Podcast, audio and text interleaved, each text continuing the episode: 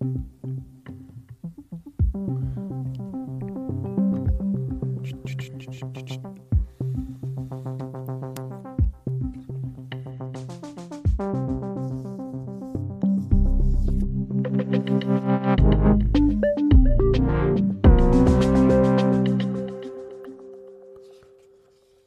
godmorgen. Mit navn det er Kristoffer Lind. Jeg sender frem til øh, klokken ni. Jeg håber, I har det godt derude.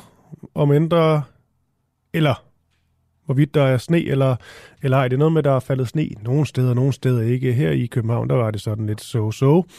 Der var nogen, der havde lagt en, lavet en lille bitte snemand på et, øh, på et bord, bemærker jeg, der havde klaret den øh, øh, natten over. Jeg så også billeder fra, øh, fra Nordjylland, hvor der var sne over alt visse steder. Og med den lille snesnak, så lad os komme i gang med programmet. Vi starter ved en historie, vi øh, fokuserede på i går, også hvor jeg sendte sammen med Karoline Kehrt. Og det handler om et portrætmaleri. Et portrætmaleri af en tidligere borgmester. Spørgsmålet er, hvor mange penge skal kommunerne bruge på sådan et portrætmaleri af tidligere borgmestre? I Rudersdal, der skulle økonomiudvalget nemlig i går tage stilling til, om der skal bruges to hundrede og halvtreds tusind kroner.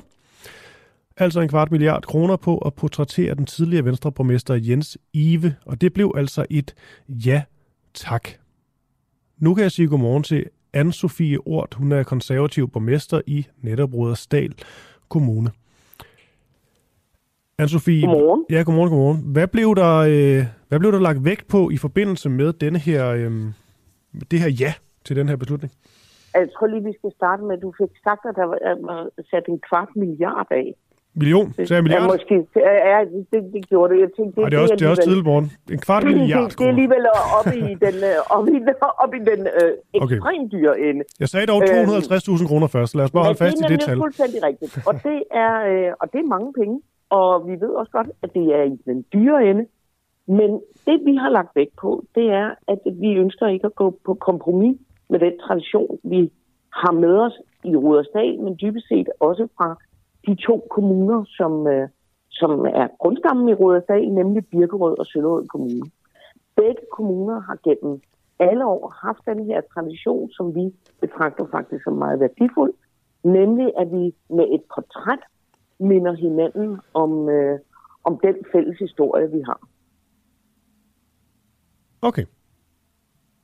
Hvis man taler om, øh, om borgerne, hvad for... Øh, Hvad får borgerne i kommunen ud af sådan et, et portræt til to hundrede og halvtreds tusind kroner? Jeg tænker, at, at det, vi, det vi samlet set får ud af det, borgere, politikere og forvaltning, ja, hele, hele raden rundt, det er, at vi, at vi minder hinanden om, at vi ikke, at vi ikke står på løs grund, men at der har, der har været nogen før os, og de har sat deres præg på det lokalsamfund, som vi nu er fælles om. Okay. Har I talt med nogle borgere om, hvorvidt de, de synes, det er noget, de gerne vil være en del af? Jeg har ikke været ude og tale med specifikke borgere, bortset fra i anledning af denne her sag naturligvis, hvor det jo er blevet debatteret. Okay. Ja, fordi du taler jo på, øh, på borgernes vegne nu og siger, at det er politikerne får ud af det, borgerne får ud af det, det er det og det. Men der er ikke nogen, der helt ved, hvad borgerne får ud af det. Jeg har primært hørt øh, kritik. Ja, og jeg har også hørt mennesker, der synes, at det her er en god idé og en værdifuld tradition at, at støtte. Okay, hvem er de? Øh, mennesker på gaden i Rudersdal. Så, så, men jeg ved, du har interviewet nogen.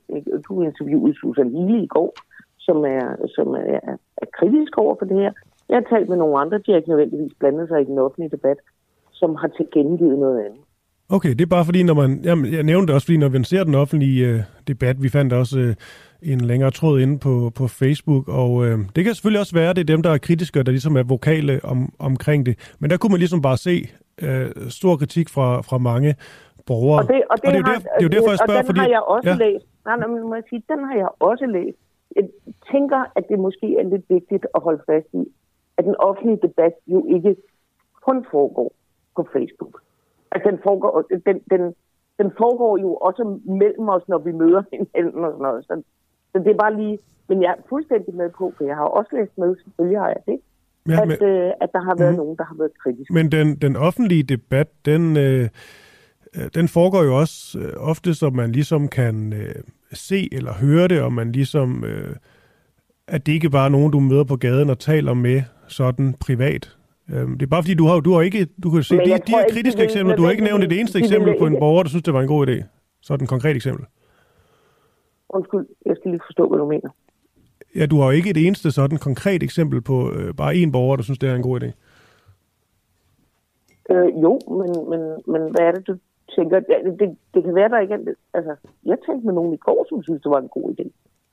Altså, det, det, det, det er jo heller ikke det, det handler om. Altså, undskyld mig. Jeg forstår simpelthen ikke dit spørgsmål.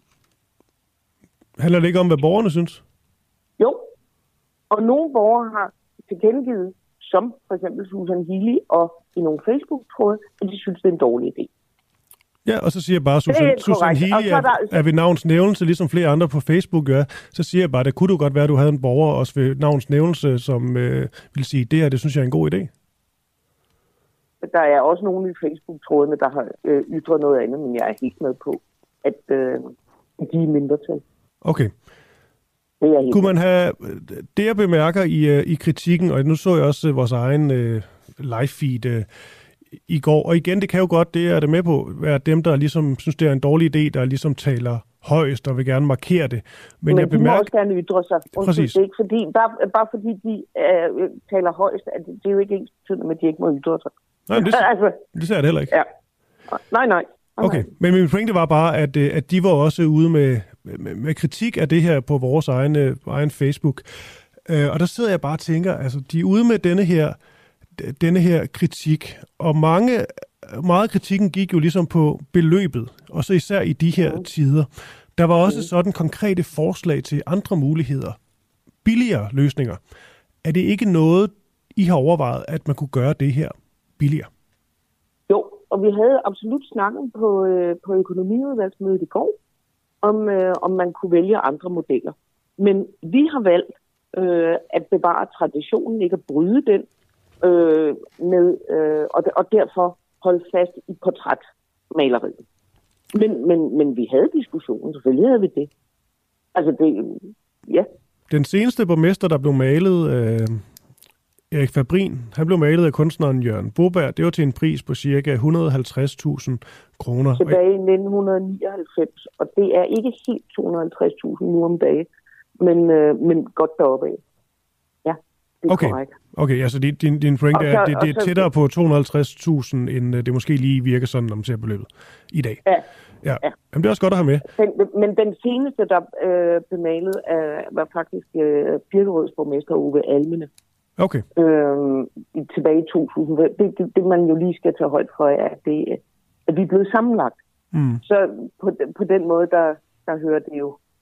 Der, hører, ja, der er der jo foregået... forskelligt i de to forskellige kommuner. Okay. Men det, ja, men det, men det, har, men det har vi desværre ikke kunne finde prisen på. Okay. Så jeg, kan, jeg, kan, jeg, jeg, kan, jeg har prisen fra, mm. fra billedet af Erik Fabrin. Ja. Og det er jo ikke fordi, jeg, ikke, det er ikke fordi, at jeg tvivler på, at øh, kunstneren, der skal male Jens Ive, han hedder Peter Martensen, han ikke er pengene værd. Det er jo også godt, at kunstnere de får øh, ordentlig løn for deres, øh, deres arbejde. Men jeg sidder alligevel og tænker, altså, kunne man ikke have valgt en billigere løsning, der trods alt ikke ser så voldsom ud. For det, jeg tror til to hundrede og halvtreds tusind kroner, det ser voldsomt ud for, for mange, når man ser, øh, hvor der ellers skal spares i disse tider.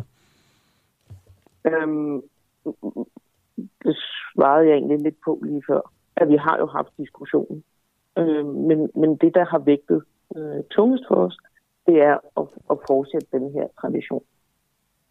Jamen det, altså, ja, vi har haft disku, ja, I har haft diskussionen. Ja, ja, men men... Bare, ja, ja, ja men vi, havde, vi, vi havde jo debatten på økonomiudvalgets møde.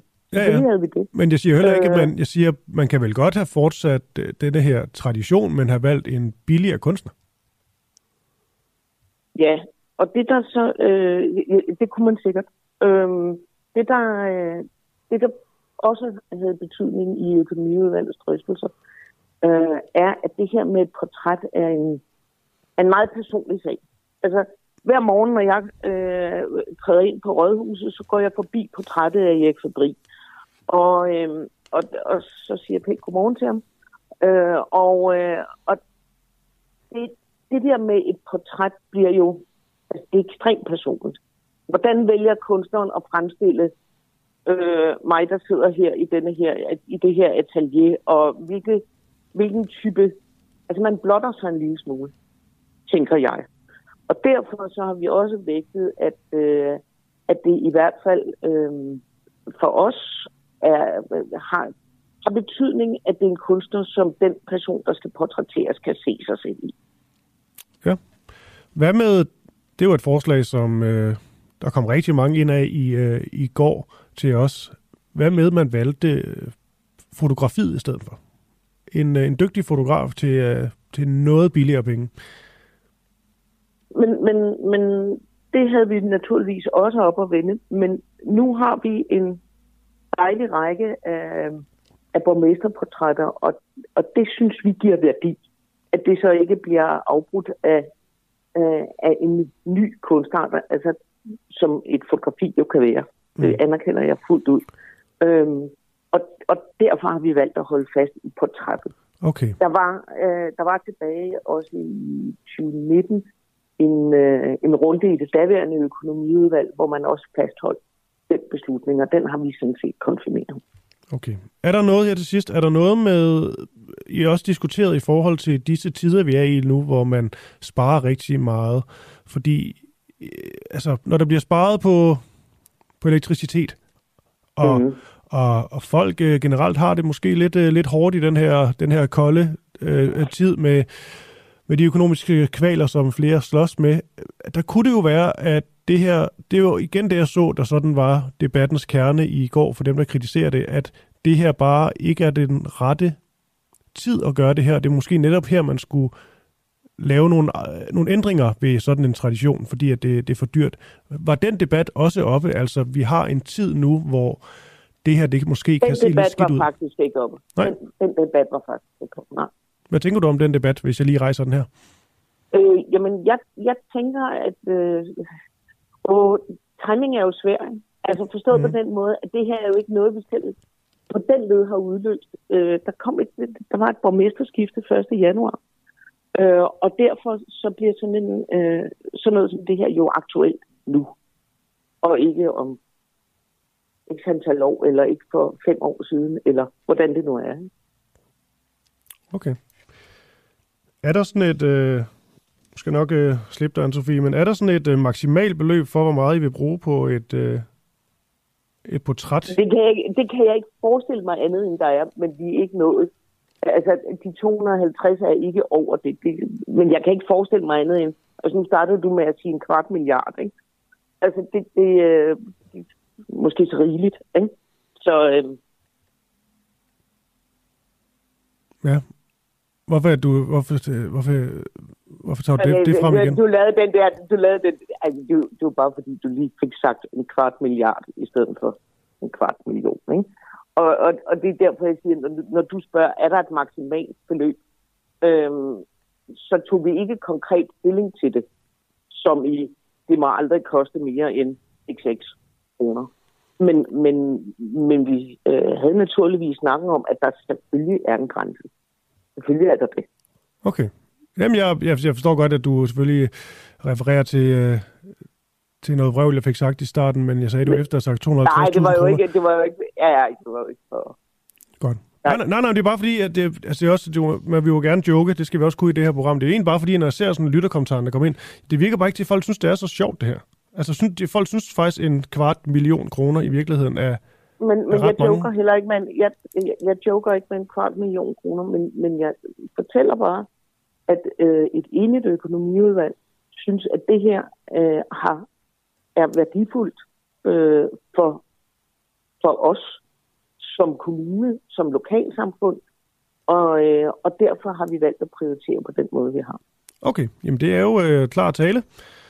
Øh, Anne-Sofie Urth, konservativ øh, borgmester i Rudersdal Kommune, og det her portræt øh, af Jens Ive, det kommer til at ske. Det bliver kunstneren Peter Martensen til to hundrede og halvtreds tusind kroner, og det blev et ja tak. Det er vel bare status. Det er status, det er korrekt. Det er super. Kan du have en god dag, Anne-Sofie? Og i lige måde. Tak for hej, det. Hej. Hej, hej. Ja, så er vi da i gang. Og det virker til i hvert fald på chatten, at det ikke er alle, der synes, det her er verdens bedste idé. Men der må man jo synes om, hvad man... Øh, man, må, man må synes, hvad man, hvad man vil. Man må selvfølgelig også gerne, hvis man synes, det her det er helt fair. to hundrede og halvtreds tusind, det er... Det er et okay beløb for at fortsætte denne her tradition, og man i øvrigt synes, at sådan noget som portrætmalerier af tidligere borgmestre er en, en god idé, og noget, vi skal holde, holde fast i. Så må I også gerne skrive ind. Det er jo ikke, fordi der kun er én holdning, der skal gøre sig gældende. Alle må gerne byde ind, og det kan jeg så gøre på øh, sms tolv femogfyrre, dure mellemrum din besked, tolv femogfyrre, dure mellemrum din besked. Du kan også gå ind på vores live feed på Facebook og kommentere. Nu skal jeg tale med en lytter. Han hedder Jarl, Jarl Gjørtsen. Han er også tidligere kommunal politiker og byrådsmedlem for Venstre i Silkeborg Kommune, og så er han altså medlem af den uafhængige redaktionslokale på Facebook. Spørgsmålet er, hvor mange dumme projekter kommunen den bruger penge på. Vi har jo lige fortalt, at øh, der skal bruges to hundrede og halvtreds tusind kroner på at portrættere den tidligere borgmester Jens Ive, og det her, det fik og får stadigvæk en masse af jer til tasterne inde på vores kommentarspor på øh, Facebook. Og en af dem i går var det så, det er dig, Jarl, godmorgen. Godmorgen. Nu øh, kunne vi høre her, at øh, det her det blev et ja tak til det her portrætmaleri, og de har diskuteret det og blev enige om, at det var øh, det rigtige at gøre. Hvad tænker du om to hundrede og halvtreds tusind kroner på et øh, portrætmaleri? Først og fremmest, er det meget i et øh, kommunalt øh, budget, tror du? Nej, altså, i sig selv er det jo ikke meget i et kommunalt budget, øh, og grunden til, at jeg skrev ind og, og talte med jer i går efterfølgende, det, det er, at øh, i bund og grund er sådan et portrætmaleri måske ikke så interessant mm. i den store sammenhæng. Det får noget tyngde, fordi det er en borgmester, han er navngivet, der er en kunstner, sælger han i virkeligheden værker til to hundrede og halvtreds tusind, eller er det for mange penge i en hård tid. Men min vinkel på det her, det er, at der desværre er alt for mange ting, Øh, omkring øh, offentlig og kommunal økonomi, som folk simpelthen ikke har øh, interesse og indsigt i, og som får det her til at ligne noget, der nærmest er ligegyldigt. Øh, så derfor så synes jeg, det er en skam, at man ikke måske tager nogle spadestik dybere i sådan det almindelige kommunale forbrug, for der er virkelig, virkelig meget, som er meget, meget tungere, og som aldrig når ud til borgerne. Øh, har du nogle eksempler på nogle, øh, lad os bare sige dumme ting, ifølge ja, dig, som altså, du skulle stemme enten for eller imod som byrådsmedlem? Ja, det har jeg været ude for masser af gange i de otte år, hvor jeg har siddet i, i byrådet i Silkeborg. Jeg vil godt give jer to eksempler på nogle projekter, hvor man også tager sig til hovedet og tænker, kan det virkelig være en kommunal opgave? Den ene ting, det var et forslag om, kommende fra vores forvaltning, om at Silkeborg Kommune skulle indkøbe et ret stort antal elcykler og låne dem ud gratis til Silkeborg Kommunes borgere, for at de så kunne bestemme sig for, om det var noget for dem, og derfor anskaffe sig en elcykel. Og når den så blev leveret tilbage, og den havde fejl, så skulle Silkeborg Kommune stå for at få den repareret, og der var en serviceaftale, og der blev sat en medarbejder ved siden, og der skulle lave et udlån til et system, så man kunne holde øje med, hvem der havde den og ikke havde den. Og det kostede fire hundrede tusind. Og, og når sådan et forslag kom frem, så tog jeg mig til hovedet, at det kan de da ikke mene. Altså, det er da simpelthen ikke nogen kommunal opgave. Så stemte selvfølgelig nej, og jeg tog den faktisk i byrådssalen fra udvalget ind i byrådssalen. Der kom man mindretal.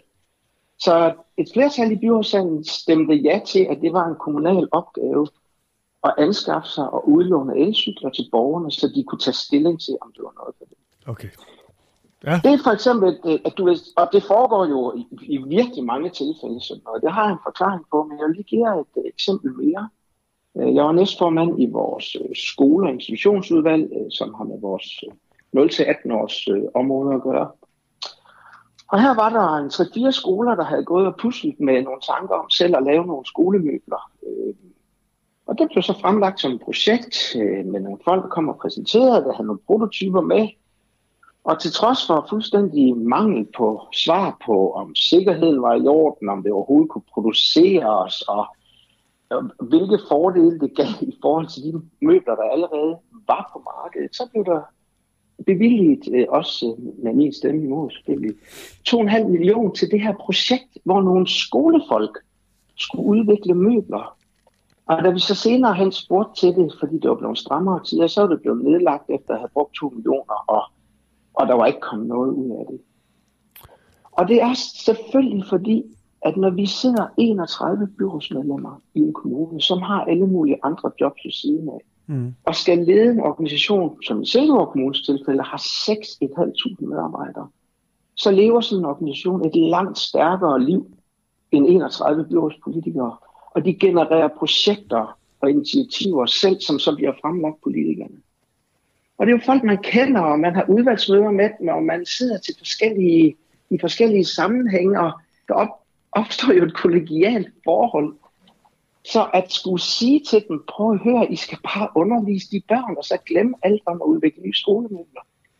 Det kræver en stålsat vilje, og det der er simpelthen mange kommunalpolitikere, vi er simpelthen løbet over ender af det der. Og det er et langt større problem end i virkeligheden end et portræt af en borgmester i en nordsjællandsk kommune, synes jeg. Mm. Og jeg synes, at folk bør vide det her. Det er derfor, jeg har skrevet til, jeg synes, I skal høre det. Og det er bare to eksempler fra Silkeborg Kommune, og der er virkelig mange. Men på en eller anden måde kan portrættet jo så være en god anledning til at jeg netop brede debatten ud, fordi din pointe er vel, at... Øh at der kan godt være noget frås med pengene i de her kommuner, eller måske bare noget, hvad skal man sige, altså der bliver bare brugt penge på, på projekter og idéer og tanker, som i virkeligheden er lidt åndssvage. Ja, ja, altså du kan godt sige åndssvage, fordi de to eksempler, jeg gav dig, synes jeg er pløkåndssvage. Og jeg siger det ikke, fordi at jeg tænker, at nogle ligesom går på arbejde med en intention om at sige, at nu skal vi lave noget pløkåndssvagt og spille nogle kommunale skattekroner. Sådan. Jeg tror, at folk går på arbejde med bedste intentioner om at gøre noget, de synes, der er spændende i deres job. Og så lægger de det ind og får det spændende beskrevet, og, og, og så er der bare mange kommunalpolitikere, hvorfor skal vi have det at lade, og det lyder da også rigtigt. Jeg tænkte, hvis det kunne blive til noget, kigger man så op i loftet, og det kunne også være smukt, og jo, det er også ærgerligt at stemme nej til nogen. Der står tre mennesker på det her udvalgsmøde, som man kender rigtig godt, og de er begejstrede og kommer ind. Og så skal man så sige til dem lige der, det må I ikke. Det vil vi ikke have. Det, det kræver bare rigtig meget, og derfor så siger jeg, at den her store kommunale mastodont, den lever sit eget liv, og det er et større problem. Fordi her brugte vi de første to millioner i Silkeborg Kommune på at lave noget arbejde med nogle møbler, og kom intet ud af det i, i Rudersdal, har vi da i det mindste et portræt hængende, når det er færdigt. Så, så, så der, er, altså der er virkelig mange ting, som simpelthen bare får sit eget liv. Jeg vil godt give et eksempler mere, som så ikke er projekter, men har noget med organisationsudvikling at gøre. Men det tror jeg ikke, tror ikke vi kan nå, ja. Men, men, men hvis, ja, du har, nej, nej, men hvis du har mere, tror jeg sagtens, du kan få et, et skud mere i morgen, hvor Christian Henriksen er vært, fordi at vi synes faktisk, den her, at det er et sjovt lille tema, det her med, hvor mange... Altså, hvad, hvad kommunerne ligesom bruger, bruger penge på, er måske mindre kløgtige øh, projekter, og det tænker vi sådan at folde ud løbende. Så, så tak for at, at starte den her debat med os, Jarl. Og så tror ja, jeg, vi... ja, velbekomme og godt arbejde. Og jeg vil selvfølgelig gerne give besøg, men du kan skrive til mig, hvis I ønsker at få et par eksempler. Ja, ikke? Det tror jeg gerne, vi vil. Jo. Tak for det, Jarl. Det god en god dag. Velbekomme. Hej. Hej.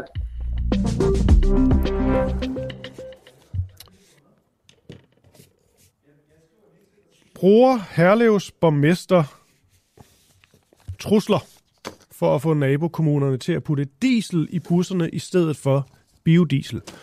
Det lyder måske lidt skørt det her, men det er historien. Herlev Kommune de prøver at overbevise nabokommunerne til at få busserne på kommunernes fælles busruter til at køre på sort diesel for at spare penge. I Ballerup der drejer det sig om to busruter, der lige nu kører på biodiesel. Her på Nordhænge, der kan vi i dag fortælle, at Herlev Kommune med borgmester Thomas Gyldal i spidsen prøver at presse Ballerup Kommune til at sige, ja, det er der i hvert fald noget, der tyder på. Beskeden til Ballerup lyder nemlig, enten mister I busserne, eller også betaler I selv for at beholde den mere miljøvenlige benzin. Nu kan jeg sige godmorgen til Jakob Wøhler-Jørgensen. Han er byrådsmedlem for Venstre i Ballerup Kommune. Ja, godmorgen Jakob. Øh, ja. Ja, ja, du, du med. Jeg, jeg hørte ikke det så meget din intro, men... Øh, men øh, jeg, tror, øh, nej, jeg tror, du er nogenlunde, nogenlunde med på, hvad det, skal, hvad det skal handle om det her. Lad, os, lad os bare kaste os øh, ud i det. De her, øh, kan man kalde det for løsningsforslag? Altså, jeg vil kalde det trusler. Okay. Øh, simpelthen, altså jeg, jeg synes, det er meget tydeligt, at, at, at, at, at Herlev Kommune, de siger, at der er tre muligheder. Enten så markerer I ret og siger fint til, til, til, at vi skal køre med et sort alternativ, som også har mere partikelforurening, eller også så, så stemmer I øh, imod. Øh, og så har vi så tre mulige konsekvenser, som er, at enten så tager vi myndigheden fra jer, eller også så, øh, så, så tager vi simpelthen jeres borgere som gidsler, øh, og, øh, og måske endda øh, lukker øh, linjerne ind igennem Ballerup. Øh, og det er jo super ærgerligt, at vi skal behandle hinanden som naboer på den måde. Øh, det har jeg sådan set meget svært ved at, øh, at forstå. Øh, jeg synes, det svarer lidt til, at øh, man er to naboer, som er blevet enige om at bygge en hæk øh, i, i skillet. Øh, det har man valgt at gøre, fordi det er grønnere, det er måske pænere at se på, det er bedre for biodiversiteten. Øh, og så er vi blevet enige om det, vi er sådan set gået i gang. Øh, og så kommer man øh, på bagkant og siger, ah, skulle vi ikke bygge et stort plankeværk i stedet? Øh, og så siger man sådan, ah, det synes jeg er en, en, en dårlig idé, nu er vi jo sådan set blevet enige om det, og vi er godt i gang med det. Øh, og så siger de, jamen hvis du ikke gør det, så, så gennemtvinger vi det her. Mm. Øh, og det, det synes jeg er en, en ærgerlig måde, hvor at, altså, to nabokommuner, som har familie på, på tværs af kommunerne, øh, hvor, hvor man så umiddelbart vil tage, tage borgerne som gidsel for et sort alternativ. Okay. I øh, forslaget, som Herlev beder Ballerup Kommune om at beslutte, der er oplistet en, øh, en række løsninger, som du, øh, Jakob, så øh, opfatter som, øh, som trusler. Vi har omskrevet nogle af dem sådan, sådan fra det her notat til et mere forståeligt øh, dansk. Jeg prøver lige at læse nogle af dem op. Så må du lige korrigere mig, hvis det er, øh, hvis det er forkert, det, øh, det vi har fået ud af dem. Men der her, nummer et. At de to busruter stopper med at køre i Ballerup Kommune. to. At Herlev betaler udgifterne, men til gengæld kan bestemme, hvilken benzin, der skal i busserne. tre. At Ballerup betaler de ekstra udgifter, der er ved at fastholde biodiesel. Der er også to mere, men lad os bare lige starte der. Er det nogenlunde rigtigt? Det lyder nogenlunde rigtigt. Ja. Jeg skal igen lige forstå, hvorfor at det her det ikke er, man kan sige, øh, forslag. Hvorfor det her, det for dig at se, er øh, at sammenligne med trusler? Fordi at, at de siger jo sådan set, at i, igennem teksten, at hvis, hvis vi ikke accepterer det, så tror vi sådan set med at tage myndigheden for jer på, på det her område. Øh, øh, så, så for mig er det, er det klart en trussel. Altså, når man går ind og, og piller ved, ved en anden myndigheds øh, resort, altså, så, så kan jeg ikke se det som andet end en trussel. At man siger, det her, det er en... Øh, Det, det har vi simpelthen brug for at bestemme, trods for, at, at vi har en fælles aftale på det. Og så kan man sige, de to andre, det er jo også sådan set imod, imod aftalen. Altså, vi har jo valgt at køre med et grønnere alternativ. Det har vi valgt at gøre, fordi at vi, vi gerne vil, vil, vil C O to udfordringer til live, men sådan set også partikelforurening. Og der er det her H V O, som er biobrændsel af en art, bedre end, end det dieselprodukt, som, som, som, som, som, som de nu gerne vil komme igennem med. Mm. Ja, nummer et her, at de to busruter stopper med at køre i Ballerup Kommune.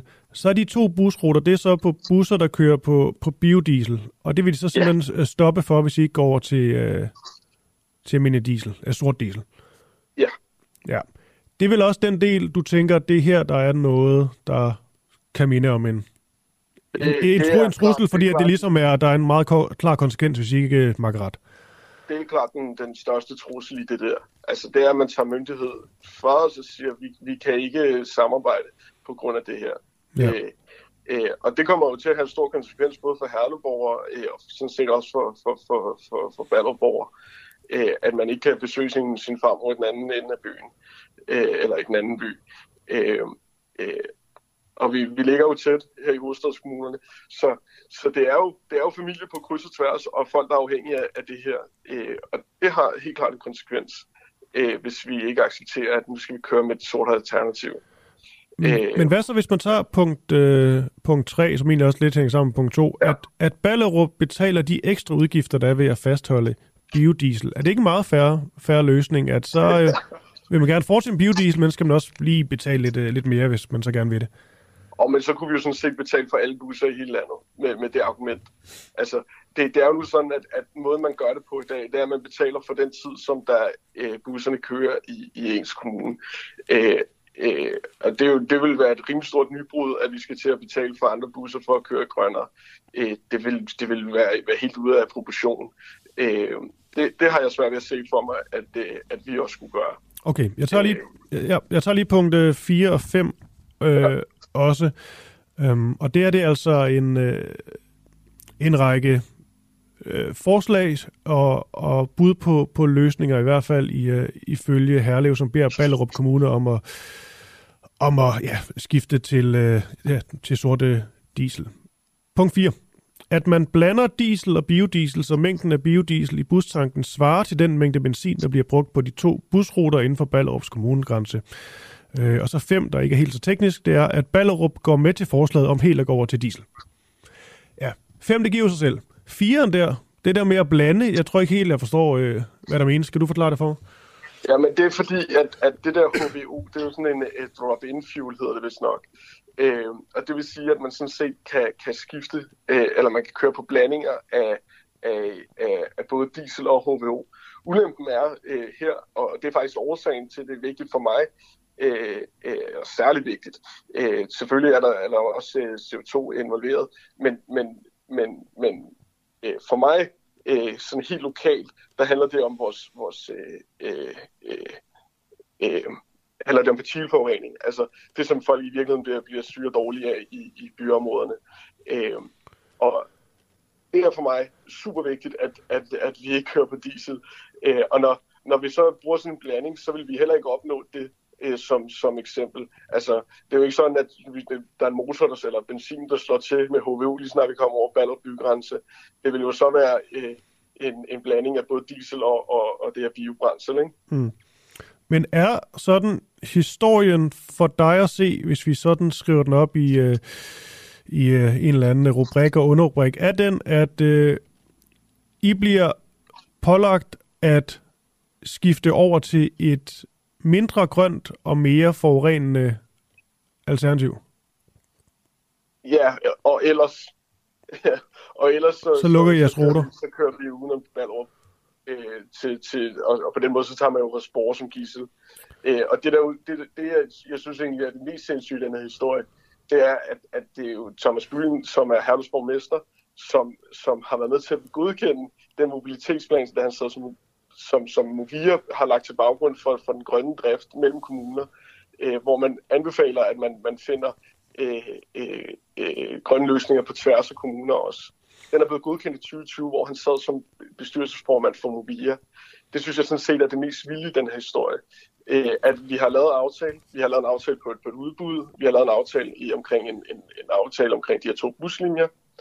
Og så har vi endda også lavet en mobilitetsaftale, der i tale sætter det, som Ballerup Kommune øh, og Herlev Kommune, øh, nu kan jeg forstå, at Furesø og Gladsaxe har sagt ja til, til Herlev øh, Kommunes øh, altså, trussel her, eller jeg kan ikke sige, hvordan det er foregået, men, men, men de har i hvert fald sagt ja til, til at, øh, at, at man bruger almindelig diesel. Mm. Øh, trods for, at alle fire kommuner, som der så er involveret, har, har stemt ja til en mobilitetsplan i Movia, som i tale sætter det her.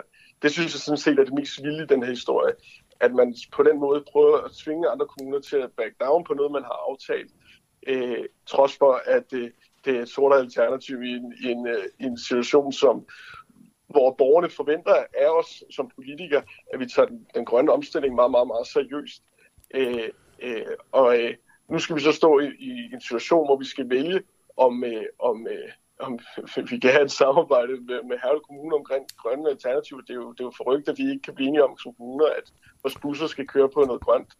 Øhm, det, ja, det jamen, synes jeg egentlig er en ja, god historie. Og det er bare for at få den med, ja, at Herlevs borgmester Thomas Gyldal, han har tidligere været øh, formand for trafikselskabet Movia, der driver buslinjerne, og som formand, der var han med til at forme deres, øh, den her mobilitetsplan, du, du nævner i tyve tyve til kommunerne, hvor en omstilling til fossile brændstoffer og elbusser ligesom var et centralt punkt for at opnå målet om fossilfri busdrift i tyve tredive.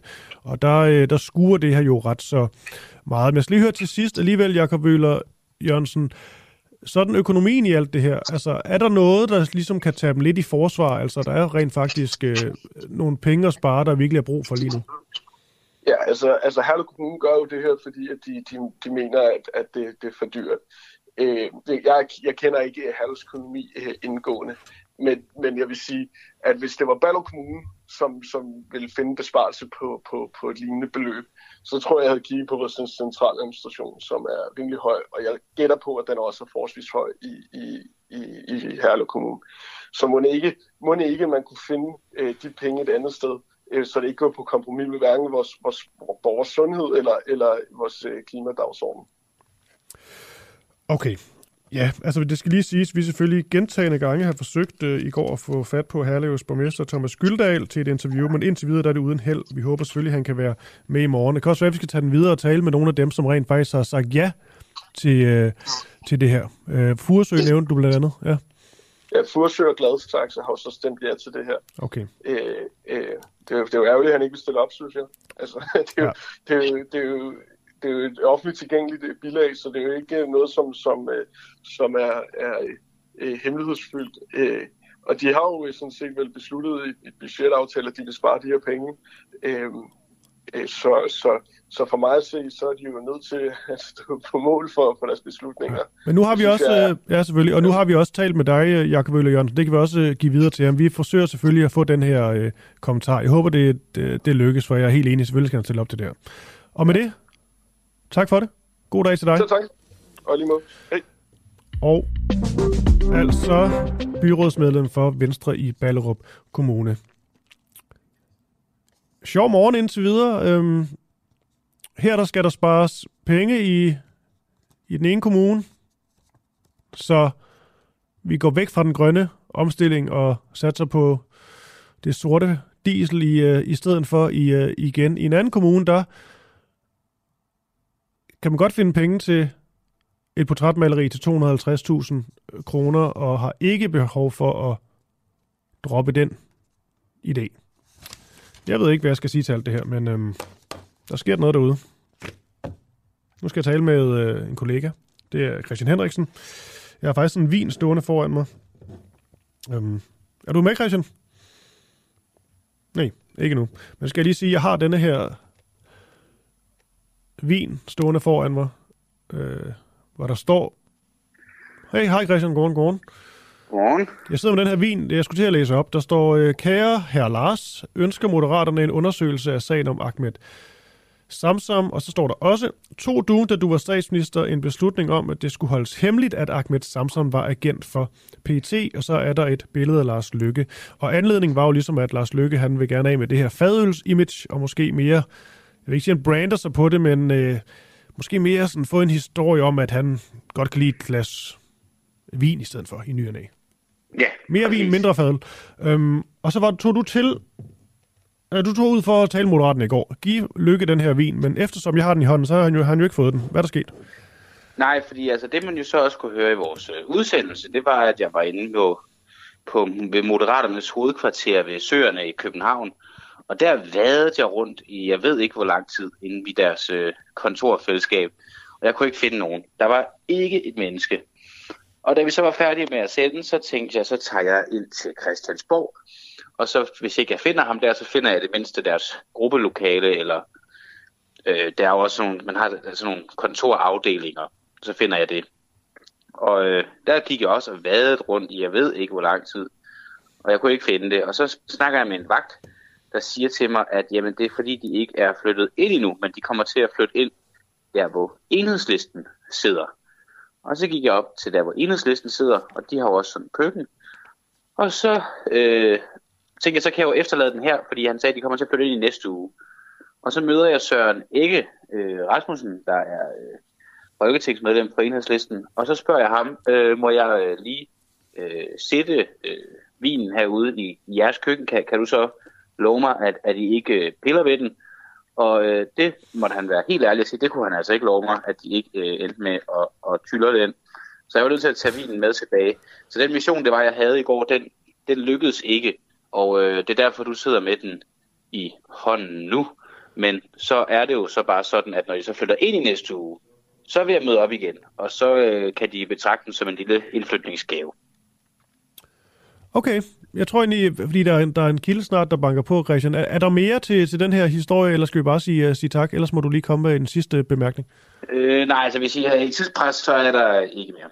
Det er godt. Så går vi videre til, til, til næste kilde, og jamen, altså, jeg tror stadig på det her projekt. Det er og, godt. Og bare lige for at tale alvoren op, altså, det er jo ret vigtigt, hvad Moderaterne de rent faktisk kommer til at mene om det her. Ja, ja, fordi det er jo, det er jo på Lars Løkkes øh, pind, at mm. det er sket, da han sad på pinden som statsminister, at Ahmed Samsam blev anholdt og, og sigtet og dømt. Øh, og hvis han var dansk agent for, for P E T, men nu sidder sigtet for at være I S-kriger og terrorist, eller sidder dømt for det, mm. så, så er der jo noget galt med vores retssamfund, i hvert fald i den her sag. Okay. Christian, tak for det, og øh, vi ses herinde. Ja, det gør vi. Hej. Altså Christian Henriksen, som er vært i morgen. Går lange regeringsforhandlinger ud over de udsatte? Manglende afklaring og lange regeringsforhandlinger går ud over flere hjælpeorganisationer, fordi en forsinket finanslov går ud over deres støtte. Det mener jeg i hvert fald den øh, næste kilde. Det er Birgitte Sofie Horsten, som er direktør hos Forældre og Sorg. Og øhm, Forældre og Sorg, de tilbyder gratis terapeutiske samtaler til forældre, som har mistet et barn, og de rådgiver pårørende, arbejdspladser og fagpersonale. Birgitte Sofie, godmorgen. Godmorgen. Er det noget med, at I har måttet fyre en, en medarbejder? Ja, heldigvis kunne vi så nøjes med ikke at genbesætte en stilling, da der heldigvis var en, som, øh, som sagde op her fra første december helt andre årsager. Okay. Men det er jo rigtig alvorligt, fordi vi har så mange forældre, der dagligt kontakter os for at komme ind i et terapeutisk forløb hos os. Ja. Nu nævnte jeg jo i mit øh, oplæg her, at de her lange regeringsforhandlinger, historisk lange regeringsforhandlinger, de øh, kan gå ud over, over ansatte øh, i sådanne hjælpeorganisationer eksempelvis. Er det her med den her medarbejder et eksempel på det? Jamen det er det hundrede procent.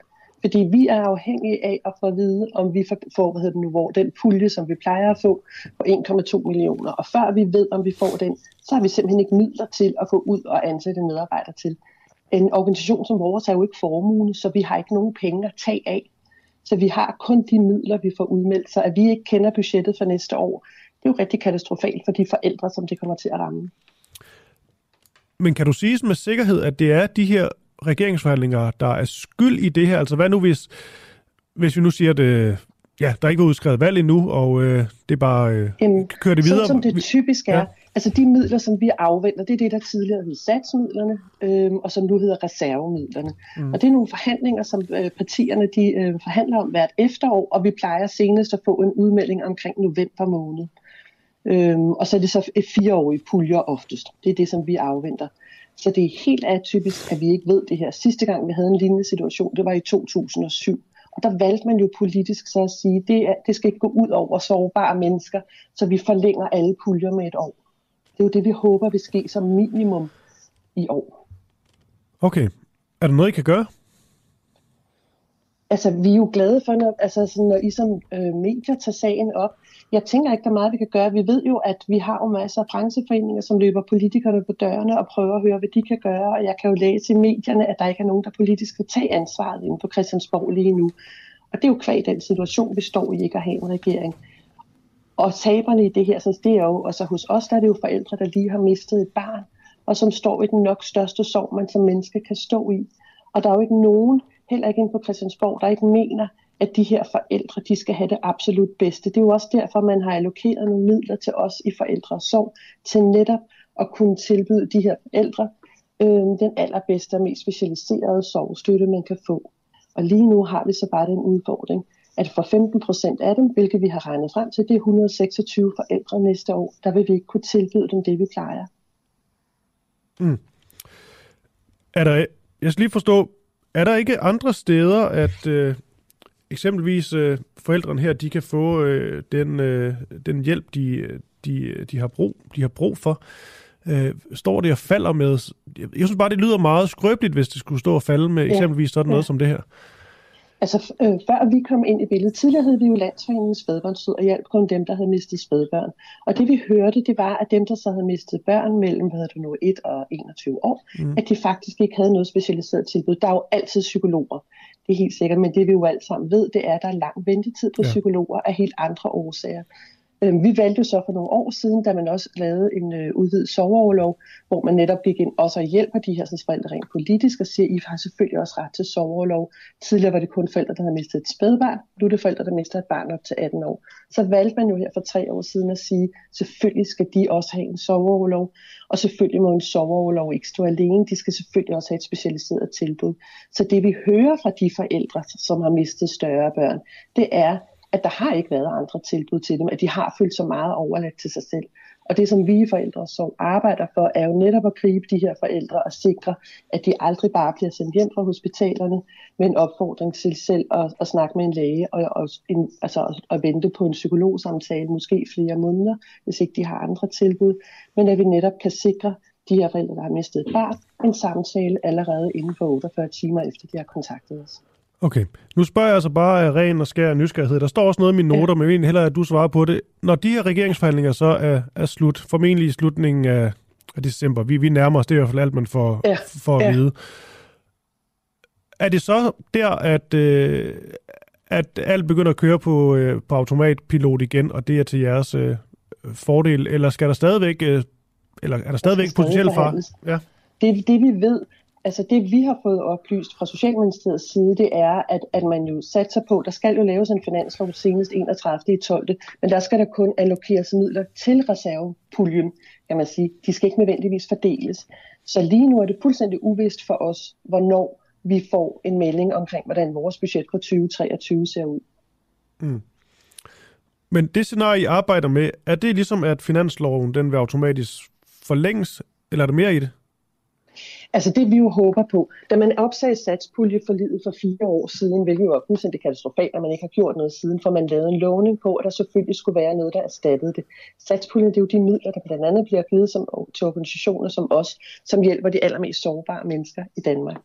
Øhm, det vi jo håber, det er, at vi ikke altid skal frem, altså at vi skal stå med, med hjertet helt op i halsen hver fire år, øhm, og for os, som har flere puljer, så er det næsten hvert år, at vi har en pulje, der udløber, mm. men at man vil sætte pengene over på finansloven og gøre det til permanente puljer. I Forældresorg løfter vi jo en opgave, som vi er blevet bedt om fra, social, fra Sundhed- og Socialministeriets side, men netop at hjælpe de her forældre. Øhm, og alle partier var jo netop enige om, at de skulle have hjælp. Derfor er det jo uforståeligt, at vi står i denne her situation nu, og jeg tror ikke, der er nogen politikere, der er stolte af det. Jeg tror faktisk, at alle gerne vil løse det her. Okay. Er det her et problem, som konkret går ud over, eller har negative konsekvenser for, for dem, som nu øh, får, øh, for, for hjælp af jer? Eller er problemet lige nu, at, øh, at det er jeres egen stab af medarbejdere, som står med en, med en usikkerhed, fordi der ikke er finansiering? Det går helt konkret ud over forældrene. Altså som sagt, så står jeg jo i den situation, at jeg heldigvis ikke skulle fyre en, og der heldigvis var en, som ja. helt andre årsager valgte at skifte job. Men det vi kan se, det er jo, altså sidste år talte vi med, med seks hundrede og halvfjerds forældre. I tyve enogtyve, mm. eller i tyve toogtyve, der har vi allerede nu talt med langt over syv hundrede, og der er ikke noget, der tyder på, at det tal ikke også vil stige til næste år. Det vil sige, det er jo helt konkret, at de forældre, der kontakter os, de kan ikke få det samme strakstilbud. De må vente lang tid, og det kan vi simpelthen ikke være bekendt over for forældre, der står det sted. Nej, selvfølgelig, for jo også jo færre medarbejdere, jo færre kan få hjælp, mindre I skal løbe dobbelt så hurtigt. Jamen, og det kan vi jo ikke, fordi det vi jo netop tilbyder dem, det er jo terapeutiske samtaler, så vi kan jo ikke gøre det på andre måder, end ved at give dem tid. Og når jeg kun pt. Har fem, ved du nu, med psykoterapeuter og mangler den sjette, men der er ikke noget, jeg kan hekse og trylle med. Mm. Og det er det, der er smerten i alt det her. Det er jo det, der er så ubærligt. Der er jo ikke nogen, der ikke synes, at denne her forældregruppe skal have den absolut bedste hjælp. Ja. Hvad er ligesom, øh, hvad er drømmescenariet for dig, hvis vi nu siger, at, øh, at de her forhandlinger, de snart ja. er overstået? Drømme, drømmescenariet for forældre og sorg er jo, at de øh, bevillinger, vi har, at de kommer over på finansloven. Vi har allerede en lille bevilling på finansloven, så vi håber jo bare, at man vil sige, det er jo helt urimeligt, at de her slags penge skal blive ved med at genforhandles, da det jo er driftsstøtte, man giver til os. Det er jo drift af en bunden opgave, som vi bliver givet af Social- og Sundhedsministeriet, så selvfølgelig skal de penge bare gives. Så drømmescenariet er, at vi kommer på finansloven med en endnu større pulje penge. Okay. Birgitte Sofie Horsten, direktør hos Forældre og Sorg. Ja, tak for at være med her til morgen og også ja, belyse en, en sag, som måske har været sådan lidt, lidt underdækket her i medierne. Tak fordi I tager det op. Selvfølgelig. God dag. I lige måde.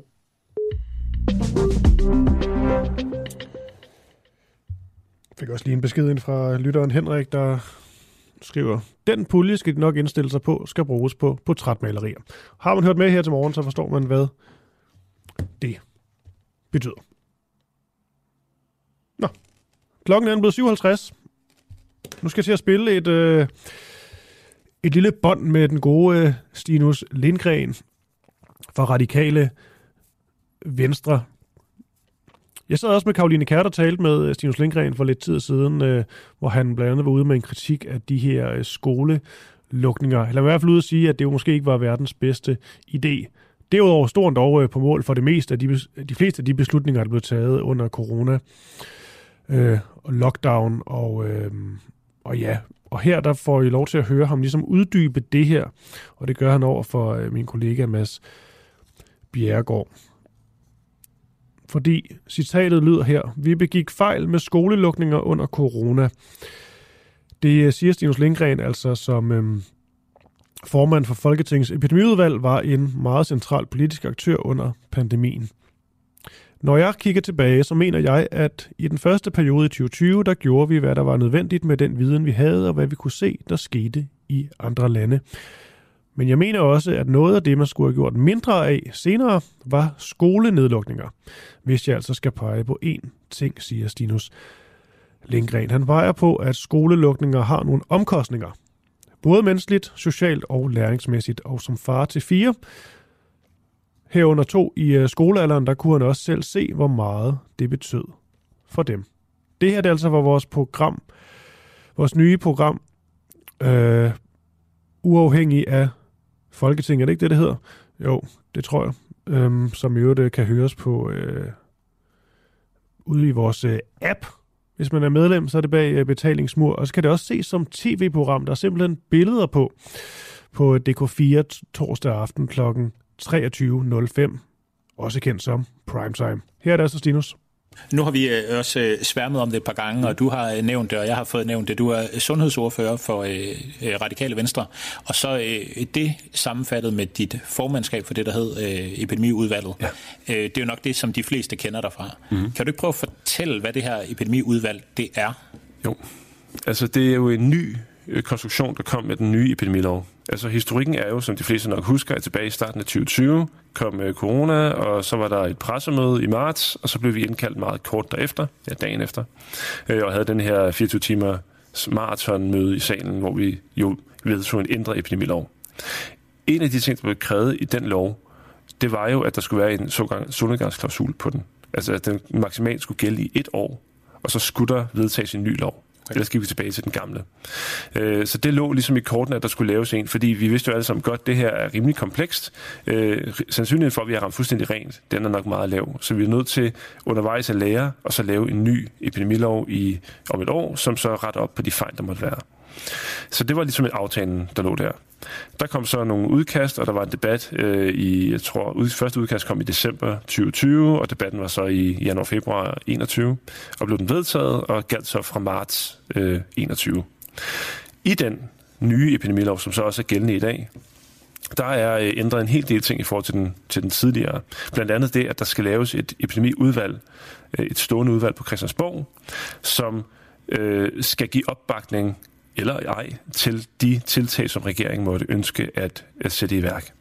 Så det er en form for parlamentarisk kontrol, en sikkerhedsventil i forhold til, at regeringen ikke bare kan gøre ting i den tidligere lov, altså den, der galt i tyve tyve. Mm. Der kunne regeringen sådan set gøre, hvad den ville. Øh, selvfølgelig, altså man skal også huske, altså Folketinget styrede jo ikke selv ud af kraft, så hvis der var et flertal imod, så kunne man jo altid have væltet en regering. Det er jo ikke sådan, at man, man mistede den øh, magt overhovedet. Øh, men det var jo ikke sådan, at man skulle bede om lov til at gøre ting. Man havde ligesom fået lov på forhånd af alle partier. Det nye her er, at med en række tiltag, en række vidtgående tiltag, der skal man ned i epidemiudvalget, forelægge, hvad der man gerne vil og hvorfor, og så må der ikke være et flertal, der udtaler sig imod. Så det var, det var en ny struktur, og det var noget af det, vi alle sammen ønskede, som værende, netop for at få den her sikkerhed mm. over for, hvad er det egentlig, regeringen kan og ikke kan. Men hvad er det så, I gør? i udvalget? Altså, hvad er jeres opgave? Fordi, som du siger, ja. det, er jo, det er jo regeringen, der kommer med, med lovforslagene, og så i, i første ombæring, så behøver de ikke at, at, at få opbakning til det, men det andet, det er jo stadig regeringen, der, der laver det. Altså, hvad ja. er udvalgets opgave? Ja, altså, i, indtil første marts to tusind og enogtyve, der kunne i princippet regeringen sige, at vi vil have et øh, forsamlingsforbud på ti personer. Og så kunne de sige, at det, det gælder nu, fordi mm. det har øh, sundhedsministeren beføjelse til at lave sådan et øh, dekret. Efter første marts to tusind og enogtyve, så kan regeringen sige, at vi har lyst til det her, men de er nødt til at gå ned i udvalget, forelægge det, forklare hvorfor, og så skal man, øh, debatterer man det selvfølgelig på et lukket møde, og så skal man høre, om der er opbakning eller ej. Så der kan de ikke bare gøre det. Så det vil sige, at hvis der er et flertal i udvalget, øh, hvilket svarer til et flertal i Folketinget, som er imod, jamen så kan de ikke, kan de ikke gøre det. Og det skete jo faktisk. Det aller, aller første møde, vi havde i det her udvalg, det var, så vidt jeg husker, den ottende marts. Øhm, det vil sige en uges tid efter, at øh, loven blev... enogtyve så? Ja, ottende marts enogtyve, ja. Øhm, øh, der øh, der var, havde vi et møde, hvor vi for det første skulle tage stilling til, om øh, corona stadig var samfundskritisk, fordi hvis ikke den var det, jamen så... Altså, det, det er ligesom, kan man sige, mm. det første skridt for overhovedet at kunne bruge epidemiloven. Det er også noget, det kan vi også, hvis du ved på det. Men det var i hvert fald det første. Og så havde de jo lyst til at lave det her øh, meget omtalte øh, tvangstest i Vollsmose. Så jeg ved ikke, om du kan huske det, men det var en ret stor sag dengang. Øh, I marts øh, enogtyve. Og det var der ikke flertal for. Mm. Så der kom regeringen og sagde, vi vil gerne gøre det her, og så ser ud af den, det får I ikke lov til. Ja, hvad er det for et, kan du forklare, hvad det er for et forsøg? Ja, det var, at man, det er en af de paragrafer, som er i epidemiloven, som jeg stadigvæk også dengang udtalte mig imod, og stadigvæk man burde fjerne, når vi laver en revision af den. Mm. Øh, paragraf otteogtyve, så vidt jeg husker, som handler om, at man kan lave tiltag målrettet en gruppe øh, af mennesker. Øh, og det, det begreb er... Øh, synes jeg er ret problematisk, og det står jeg ikke alene med, skal jeg sige. Men også Enhedslisten er imod. Jeg kan ikke, som der er andre, der har udtalt sig direkte imod det. Øh, og også øh, udefra, altså øh, Justitia og andre har sagt, at det her er problematisk. Men det handler så om, at man kan sige, hvis du er smittet, så kan man sige til dig, du skal vise en, øh, du skal testes. Eller, jeg agerer på en, en, en ja, eller anden præcis, måde. Ikke? Person, ikke? Det man præcis kan gøre her er at sige, du er smittet, du bor i den her opgang, derfor skal hele den her opgang Øh, behandles på en bestemt måde. Mm. Eller, som et andet eksempel, der blev bragt frem, der har været en demonstration. Øh, du har været der, du er smittet, nu skal hele demonstrationen testes. Det synes jeg er problematisk. Mm. Udover, at det er umuligt at håndhæve, fordi vi har jo altså forsamlingsfrihed i Danmark, så du kan ikke vide, hvem der har været der. Så jeg synes, der er noget problem i at lave noget, som man ikke kan håndhæve, og som jeg synes går ud over, hvad man med rette kan, kan sige, at, at bør være et krav. Det var det regeringen, det var den paragraf, man ønsker at bringe i, i værk her, og sige, vi vil gerne indføre øh, test i det her område. Og det diskuterede vi i rigtig lang tid. Jeg kan ikke så langt mødet var, men det var flere timer i hvert fald. Og endte med, at der ikke var opbakning fra, øh, fra et flertal i Folketinget til det. Og så måtte jo øh, ministeren gå ud bagefter og sige, jeg har forelagt det her for udvalget. Der var ikke opbakning, så det kan vi ikke gøre. Og det viser jo, at det virker. Mm. Der har jo været enormt stor øh, frustration blandt øh, mange. Øh, det tænker jeg, det oplever man også som en politiker, der har skulle stå på mål for mm. corona-håndtering, som du har skulle. Ja. Øhm, har du begået nogen fejl, hvis du ser tilbage, hvor du mm. sådan tænker, det her, det kunne jeg godt have gjort anderledes øh, undervejs, som øh, i coronahåndteringen? Jamen uden tvivl, altså øh, det er klart, men, men jeg står på mål for det, vi har truffet beslutninger om. Altså det, det mener jeg også er min, min pligt som politiker. Altså øh, jeg kan jo ikke bare frelægge mig et ansvar. Jeg har jo, ligesom alle andre, eller mange andre, har, har vi jo stemt for de her forskellige ting. Øh, og jeg mener også bredt set, at man har gjort det rigtige i forhold til, hvor vi står i dag, altså både økonomisk og, og øh, sundhedsmæssigt i Danmark. Betyder det, at vi har ramt alting fuldstændig rent? Nej. Og jeg mener, noget af det vigtigste er også, at man nu tager ved lære af det, der er sket, både i Danmark, men i høj grad i andre lande. Hvad er det, man har gjort? Hvilke tiltag, hvornår, hvor voldsomt? Øh, så vi kan lære af det til en anden gang, fordi i, i tyve tyve var der ikke nogen lande, der havde prøvet det her før. Øh, og man kan jo se, altså spændet fra, hvad vi gjorde i Danmark, til hvad man gør i Kina for eksempel, øh, er jo absurd stort. Øh, og andre lande, så ser hvad der skete i Italien i starten, hvor man ikke gjorde noget, fordi man jo ikke var opmærksom på det, hvor galt det kan gå der. Så der er, man er nødt til at kigge på det og sige, okay, hvad, hvad virker, hvad virker ikke? Øh, Og for mig er det personligt utroligt vigtigt, at man ikke går på kompromis med personlig frihed. Altså, der er nogle helt basale rettigheder, vi aldrig nogensinde må gå på kompromis med. Øh, og det var derfor hele det her overvågningssystem, de har i Kina, var jo gang på jord i Danmark. Øh, ikke at jeg tror, at der er nogen politikere overhovedet, der kunne bakke op om det i Danmark, skal lige siges. Amen, øh, som et eksempel, ja. På. Som eksempel, ja, eller tvangsvaccination kommer heller aldrig til at ske i Danmark. Øh, sådan nogle ting, altså det, det, det kan jeg ikke se for mig øh, overhovedet skal ske i et demokratisk land.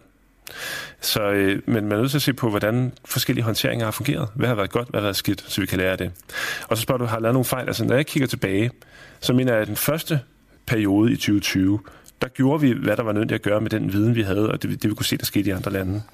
Øhm, men jeg mener også, at noget af det, man, man skulle have gjort mindre af senere hen, der var skolelukninger, og jeg skal pege på én ting.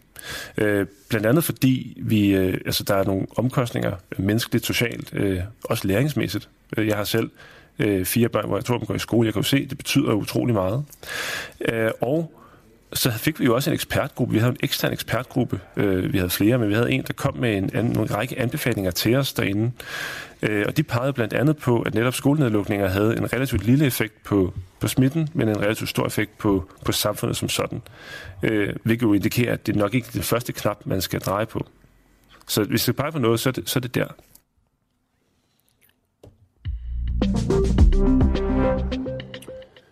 Ja, ja, ja, ja, ja. Og nu fortsætter vi med lidt øh, corona-halløj, skulle til at sige. I ti år, der øh, stiller vi spørgsmål om coronanedlukningerne har haft alvorlige og uforus- uforudsete konsekvenser for diagnostisering og behandling af andre sygdomme.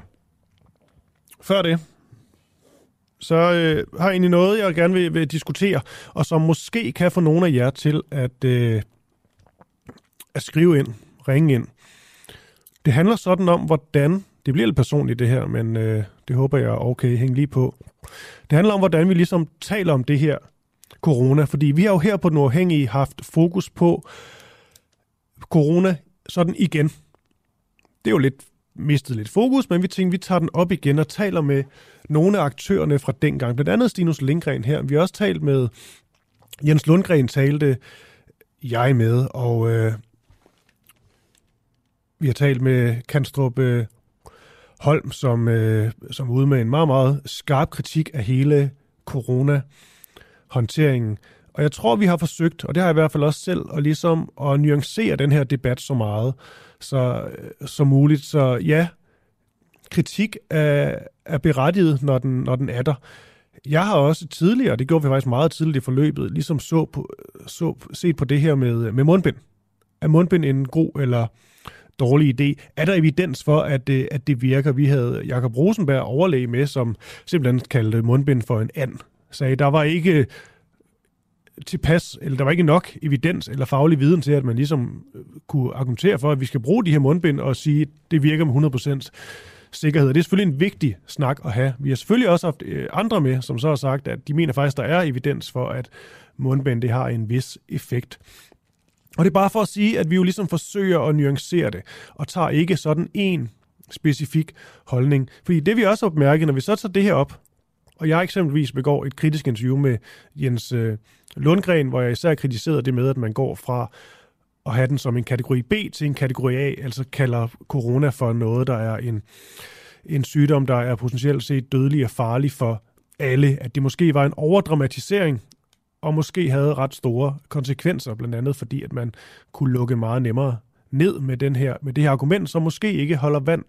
Så er det, så er det vi ligesom bemærker, at, at sådan coronaskeptikere, men også vaccineskeptikere, går med ind i redaktionslokalet og blander sig, og det er kun godt. Vi elsker, når folk de blander sig og gerne vil sige noget. Problemet er bare, at synes vi til dels, at, at det hele bliver så skingert. Det bliver meget sådan sort-hvid, sort-hvidt, enten eller. Enten så, at du total øh, sølvpapirshat, øh, eller, eller også så, at vi hjernevaskede, fordi at man også ligesom ser med kritiske briller på, øh, på nogle af de her, øh, man kan sige, videoer, der florerer, eller nogen, der eksempelvis siger, at vacciner ikke har nogen gavnlig effekt overhovedet. Og øh, det er egentlig bare den debat, vi prøver at rejse. Altså, hvorfor skal det være så kørt op i en spids, når den her debat falder? Og hvorfor er det, man ikke kan ligesom gøre begge ting? Altså være skeptisk på en sund måde, kritisk på en sund måde over for eksempelvis coronahåndteringen, men samtidig også godt kunne sige, at man ikke har noget imod at blive vaccineret, eller faktisk mener, at vaccinerne havde en i det store hele gavnlig effekt. Derfor kan man stadigvæk godt eller diskutere, hvorvidt vaccinerne de blev kaldt, altså det med at kalde det for et supervåben, om det var for meget, og om der blev indkøbt for mange vacciner, og om, øhm, om man på en eller anden måde, om det her med tvangsvaccinering er en god eller dårlig idé. Jeg synes personligt, det er en rigtig dårlig idé at tvinge folk til, til noget. Det skete så heller ikke herhjemme, skal lige siges. Men øh, debatten blev selvfølgelig rejst. Og så har jeg bare bemærket, at når man så går ind i den debat, eksempelvis var jeg inde i redaktionslokalet og blandede mig lidt, fordi at øh, vi havde en lytter, som øh, gav sit besøg med, og tak for det i øvrigt. Men den her lytter kaldte også de her sprøjter for giftsprøjter. Og det, der hæftede det ord, altså hvordan, hvordan kommer man frem til det? Hvorfor kalder man det her for giftsprøjter? Jeg har ikke fået noget svar endnu. Ikke andet end det er stor, altså alle, det ved jeg ikke, en stor, det ved jeg ikke, man er en del af et eller andet big pharma og en stor statslig indblanden, eller også man hjernevasket, eller hvad det kan være. Jeg har bare fået blevet kaldt mange ting af nogle, øh, nogle øh, vaccineskeptiske brugere, blandt andet hjernevasket. Den går sådan ligesom i, igen. Men jeg synes bare, det ødelægger debatten lidt. Fordi, hvorfor kan man ikke bare diskutere det, nuancere det, og så gøre det ud fra den tal og den viden, man nu engang har? Jeg har forsøgt lidt, og jeg har et godt eksempel på noget, der måske er nogen, der gerne vil blande sig i. Det er et eksempel, som går igen og igen, går igen og igen. Det er noget med, at overdødeligheden for landene, den er blevet offentliggjort fra i år. Det er jo det ikke noget, sådan en kommer ud hvert år, tror jeg nok. Øhm, det er Eurostat, der står bag det her, og øh, jeg ved ikke, om det er hundrede procent pålidelige kilder, man kunne se mere ned i tallene, men jeg vil egentlig også hellere bruge det som et konkret eksempel på debatten. Debatten lyder, at... Øh, Eller argumentet lyder, at overdødeligheden for, for landene i tyve toogtyve ligesom er blevet offentliggjort. Her kan man se en stor overdødelighed i, i rigtig mange lande. Island, Spanien, Liechtenstein. Også her i Danmark øhm, med, med, nogle, med nogle mene høje tal. Danmark plus ti procent altså i overdødelighed. Men når man så ser på Eurostat, der har lavet den statistik her, så står der også i parentes, at meget af det her kan skyldes sådan noget som hedebølger, høje temperaturer.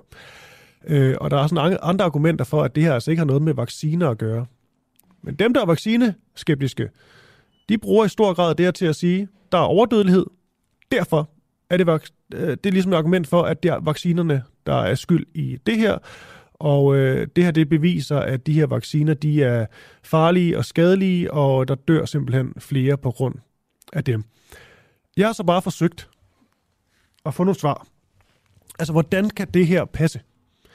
Fordi når man ser Letland, de har ikke overdødelighed. Når man ser Litauen, de har meget, meget, meget marginal overdødelighed. Det samme med Bulgarien, Rumænien og Sverige. De her lande, der har også været masser af vacciner. Letland, den er på femoghalvfjerds procent af befolkningen, der er vaccineret. Litauen ligger på nogenlunde samme niveau.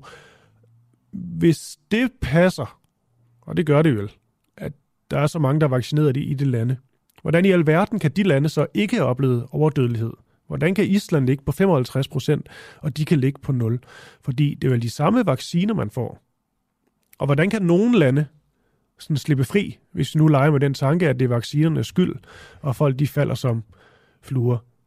Det har jeg prøvet at få svar på, men jeg har simpelthen ikke fået nogen svar. Det, en, det eneste svar, jeg rent faktisk har fået, det har været, at... Øh, at måske er Letland ikke talt med i statistikken. Og det kan man kalde at, at cherrypicke, fordi så kan man nævne Litauen, Bulgarien, Rumænien. Man kan også spørge, hvorfor er det, man ikke tror på, at det her det eksempelvis er skyldes primært øh, høje temperaturer eller hedebølger? Hvis det nu, man går med, at overdødelighed det, i tyve toogtyve det skyldes vacciner, hvorfor er det så, at det ikke er, hvorfor er det lige præcis af dem, og ikke meget andet, der, der er skyld i denne her overdødelighed? Det er simpelthen bare et spørgsmål, jeg gerne vil prøve at finde, finde svar på. Eller endnu vigtigere, at finde nogle argumenter for. For det er egentlig alt, den her snak handler om. Jeg har bare brug for argumenter og for tal. Ikke andet end det. Og ikke noget med, at så... Øh, lad være med at kalde det giftsprøjter. Det tror jeg, det, det, det mudrer debatten. Og lad være med at kalde øh, mig for, for, for hjernevasket. Det mudrer og ødelægger også øh, debatten. Du må godt synes det, men jeg synes, man skal lade være med at kalde hinanden sådan noget. Det er ikke, fordi det går ondt på mine, mine følelser, men jeg tænker bare, at, øh, at på den måde kommer vi aldrig rigtig videre, og den måde får vi aldrig taget en debat. Så jeg øvrigt bare gerne høre jer lytter, hvad I synes om, øh, om alt det her. Og så hvis man har et argument, så lad være med at bare linke til et øh, YouTube-klip. eller en eller anden tilfældig hjemmeside. Skriv hvorfor. Argumenter for din sag.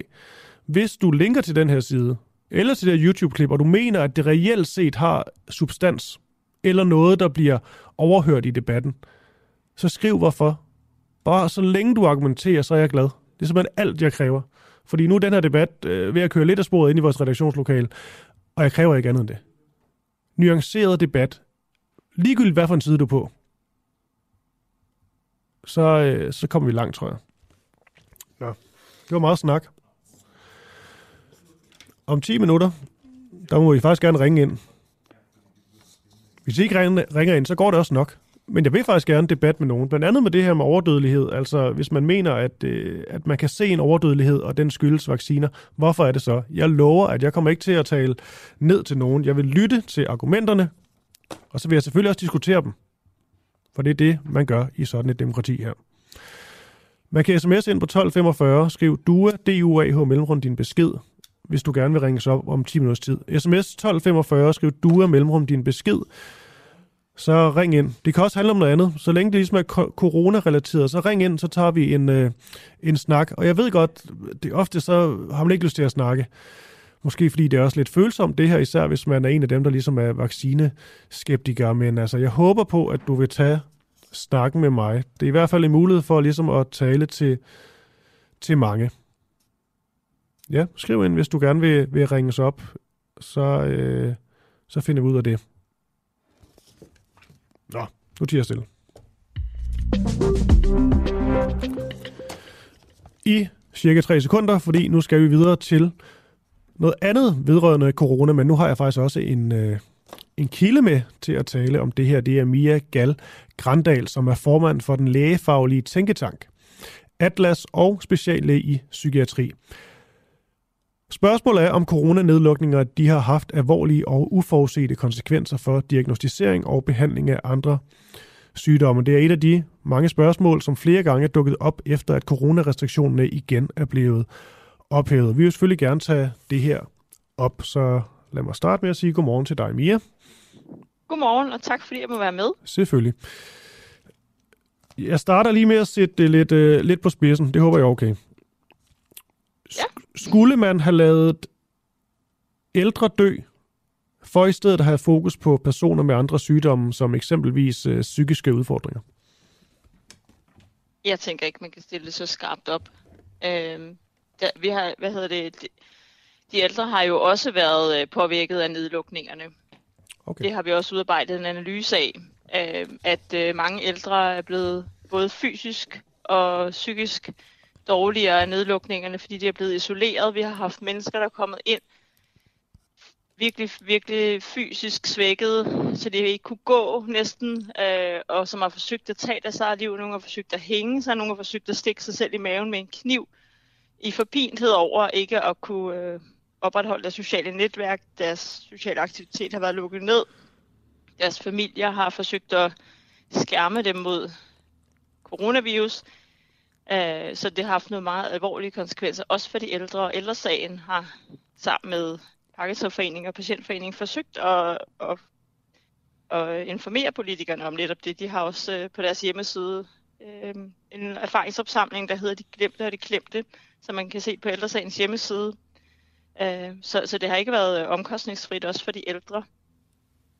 Og, og mange ældre har jo klaret den her virus fint. Så det, så det er ikke et spørgsmål om enten eller, det tænker jeg bestemt ikke. Okay, fordi når jeg stiller spørgsmål så skarpt op, så er det jo fordi, at, øh, at mange jo ligesom senere hen vil argumentere for, at, øh, øh, at hvis man eksempelvis ikke har lukket så hårdt ned, lad os sige, ligesom i, øh, i Sverige, hvor der trods alt også var øh, restriktioner og nedlukninger, det skal man også lige huske på, men ikke lige så hårdt ned, der døde jo flere ældre. Jeg ved godt, Sverige er et større land, men, men der døde flere. Ja, men de havde, nogle, de havde nogle udfordringer med, at de sendte folk, der var smittet med corona, tilbage til plejecentrene, og det var jo en virkelig dårlig idé. Det okay. handler ikke om nedlukninger. Okay, det var, okay fordi ja. Det, ja, det, er jo, det er jo pointen, at det er jo det, man ligesom hører, at, at, at, at så, ligesom, så er der døde flere, øh, flere ældre, og øh, så kunne man måske have valgt en mere åben politik. Ja, men jeg tænker slet ikke, det har nogen sammenhæng med, hvor, hvor, hvor åbent deres samfund har været. Øh, og, og det er rigtigt, at Sverige ikke har haft øh, lige så hårde nedlukninger. Hvis man taler om nogen, der har opholdt sig i Sverige, så kan de fortælle, at selvom der ikke var pålagt de samme restriktioner, okay. så, øh, så var det virkelig illeset, eller illeset, hvis man øh, hvis man ikke øh, holdt sig fra øh, for eksempel fitnesscenter og ja. altså men så, så de passede også på, men mm. men jeg vil faktisk jeg var jeg jeg er også øh, psykiater, gerontopsykiater, altså har i den periode under nedlukningen været psykiater for de ældre. Og før der overhovedet kom nogle restriktioner, så lukkede jeg vores afsnit ned ja. for besøgende. Øh, men virus kom alligevel ind. Men det interessante var, at de mennesker, at de ældre, de blev ikke syge. Det var faktisk tilfældigt, at vi opdagede det nogle gange. De havde haft hovedpine, eller nogen havde haft lidt feber.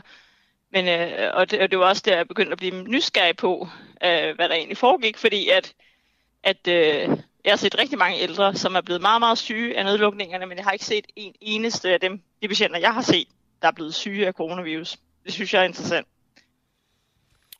Okay, fordi at, jeg synes jo, jeg tænkte jo, det oplagte spørgsmål var ligesom, hvad, hvad kan man så, altså hvad kan man have gjort, fordi det er vel svært både at skulle isolere de, de ældre, så de undgår øh, smitte, og så samtidig sørge for, at de sådan psykisk trives øh, helt som, som før. Men er din pointe så, at, øh, at de ikke blev smittet så meget, som man talte om? Nej, ikke altså var vores samme, pointe samme i Atlas, altså Atlas arbejder for proportionalitet i sundhedspolitik, så der er ikke, vi, vi, ikke ud, altså vi, vi tænker ikke, at, at man ikke skal øh, passe på med, med coronavirus eller influenzavirus, at vi ikke skal passe på de ældre og sårbare. Det, det er ikke vores pointe. Vores pointe er, at øh, der har været et meget ensidigt fokus på én sygdom, og sundhed er alt andet lige mere end fravær af virussygdom.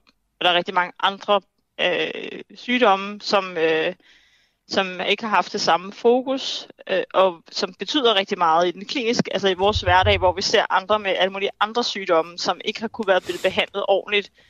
Øh, vi har set, øh, der har været mennesker, som ikke har kunne komme, fordi de er blevet dårlige derhjemme, ikke har kunne komme til læge, fordi de ikke kunne få lavet en coronatest, og så er det faktisk, det er faktisk sket, at at øh, der er nogen, der er døde derhjemme øh, på grund af blodprop i hjertet, fordi at, at alle har kun kunne tænke på coronavirus. Øh, mm. Der har været nogle øh, helt øh, sådan øh, rigide restriktioner, øh, og vi har også, altså, det er også, vi har også selv som, som læger været meget øh, altså, fokuseret mm. på den virus, og det er vigtigt at, at huske, at så går det ud over behandling af andre sygdomme. Men, men lige den, men, men den, den pointe er jeg, er jeg helt med på, for, men det er jo også noget, der kommer frem nu øh, mere og mere. At, øh, ja, men, men det, det, altså, det vidste vi jo godt, vi vidste ja. godt, det har man vidst hele tiden. Det, der var, altså, det, som har været udfordringen, øh, det har været, at øh, politikerne blev grebet af panik. Det er min oplevelse. Jeg tænker ikke, de har gjort noget i ond mening. De har virkelig tænkt, at det var noget, man skulle tage meget mm. alvorligt, og det har de jo også gjort. Men dem, de har spurgt til råds, har været nogen, der ligesom understøttede deres bekymring. Mm. Uh, og alle os, der har forsøgt at råbe dem op, blandt andet også omkring konsekvenserne af nedlukning af skoler, er slet ikke blevet lyttet til. Der er rigtig mange fagfolk, der har forsøgt at skrive til Statsministeriet og Sundhedsministeriet og til, uh, hvad hedder det, jeg har selv for eksempel både skrevet til Statsministeriet, som aldrig svarer mig, jeg har skrevet til, uh, til Børne- og Undervisningsministeriet, uh, de svarer mig efter, jeg tror, det gik et halvt år, uh, fordi jeg var bekymret for de her konsekvenser af nedlukning af skoler. Uh, og de svarer så, at de vil uh, give en ekstra motionsdag til børnene, og det gør jo ikke nogen forskel. Uh, okay. så så altså, det, det har været rigtig, rigtig svært at, at få hul igennem uh, og blive lyttet til, og det er jo det, vi taler for, at, at man uh, for fremtiden husker at spørge i bredden, så man også for eksempel hører de praktiserende læger, som uh, jo ser den danske befolkning så dagligt, uh, og kan fortælle, mm. hvordan det går, og hvordan påvirker de her restriktioner, eller hvad man ellers... Uh, indfører. Det kan være alt muligt. Det kan også være alle mulige andre sygdomme. Øh, hvor meget fylder det i hverdagen, og, og hvad, hvad, hvad sker der, når vi gør sådan og sådan. Øh, så man ikke kun spørger øh, for eksempel øh, teoretikere eller matematikere, som ikke har nogen berøring med, med de mennesker, det drejer sig om overhovedet. Vi, vi har lige bragt et interview med, med Stinus Lindgreen, som faktisk her på, ja. øh, på, på bagkant fortryder øh, ikke den første nedlukning, men, men den senere nedlukning, altså når det kommer til, til skoler og, og institutioner, mm. øhm, at der var, altså det, der var, der var de jo slog de måske for hårdt ned og, og underkendte lidt netop det her med børns øh, psykiske mistrivsel. Men dengang, da det ligesom stod på, og man valgte de her øh, nedlukninger som, som greb, også i øh, skoler og institutioner, Oplevede du på ingen måde, at du kunne blive, blive hørt? Det lyder ikke sådan. Nej, altså jeg har forsøgt at, at skabe fokus på det her fra den første nedlukning. Jeg begyndte at skrive debatindlæg allerede i tyve tyve, altså øh, under den første nedlukning. Øh, fordi at jeg vidste, at det ville få nogle alvorlige konsekvenser for børn og unge, at man lukkede skolerne ned. Og, og vi vidste også, for det, så det vidste man allerede meget tidligt, at børn ikke blev syge, og også at de ikke smittede, og at de ikke kunne tåle at være hjemme fra skole. Så der var ikke noget fagligt grundlag for at lukke skolerne. Og i U S A, der øh, det børne, børnelægernes øh, selskab i U S A meldte allerede fra starten ud, at, at øh, de frarådede at, at lukke skolerne. Jeg ved godt, det gjorde man så mange steder i U S A alligevel, men de frarådede det netop af de her tre grunde, at børn ikke driver smitten øh, med coronavirus. Det gør de ved, ved influenzavirus, men det gør de ikke med coronavirus, så, så det var, og det vidste man godt. Øh, og at de ikke kunne tåle at være derhjemme. Øh, Ja, og at de ikke blev syge, så der var ikke nogen grund. Der har ikke på noget tidspunkt været noget fagligt grundlag for at lukke de skoler. Mm. Og det var også derfor, Søren Brostrøm talte imod det helt fra starten. Altså vores, øh, hvad hedder det, direktør ja. for Sundhedsstyrelsen, ikke? Hvad, hvad, altså hvad, hvad skulle man have gjort? Det er måske... Jamen, altså, hvad tænker du? Det er nok måske et stort spørgsmål, fordi at man kan sige, hvis vi lige går væk fra den første øh, nedlukken, der er mange, der, der er enige om, at det måske nok var det rigtige at gøre, fordi der var så meget usikkerhed, og, og hvad skulle man ellers øh, gøre egentlig? Men lad os nu lige gå væk fra den, og så til nogle senere nedlukninger, og til måde, man har håndteret det her på. Altså, hvad kunne man ellers have gjort, hvis man både ville sørge for folks øh, trivsel, sådan rent øh, psykisk og ja, også fysisk, men samtidig ville undgå, at den her smitte øh, bredte sig for meget i samfundet? Altså, vi foreslår, at man for fremtiden nedsætter en helt uafhængig, uvildig gruppe.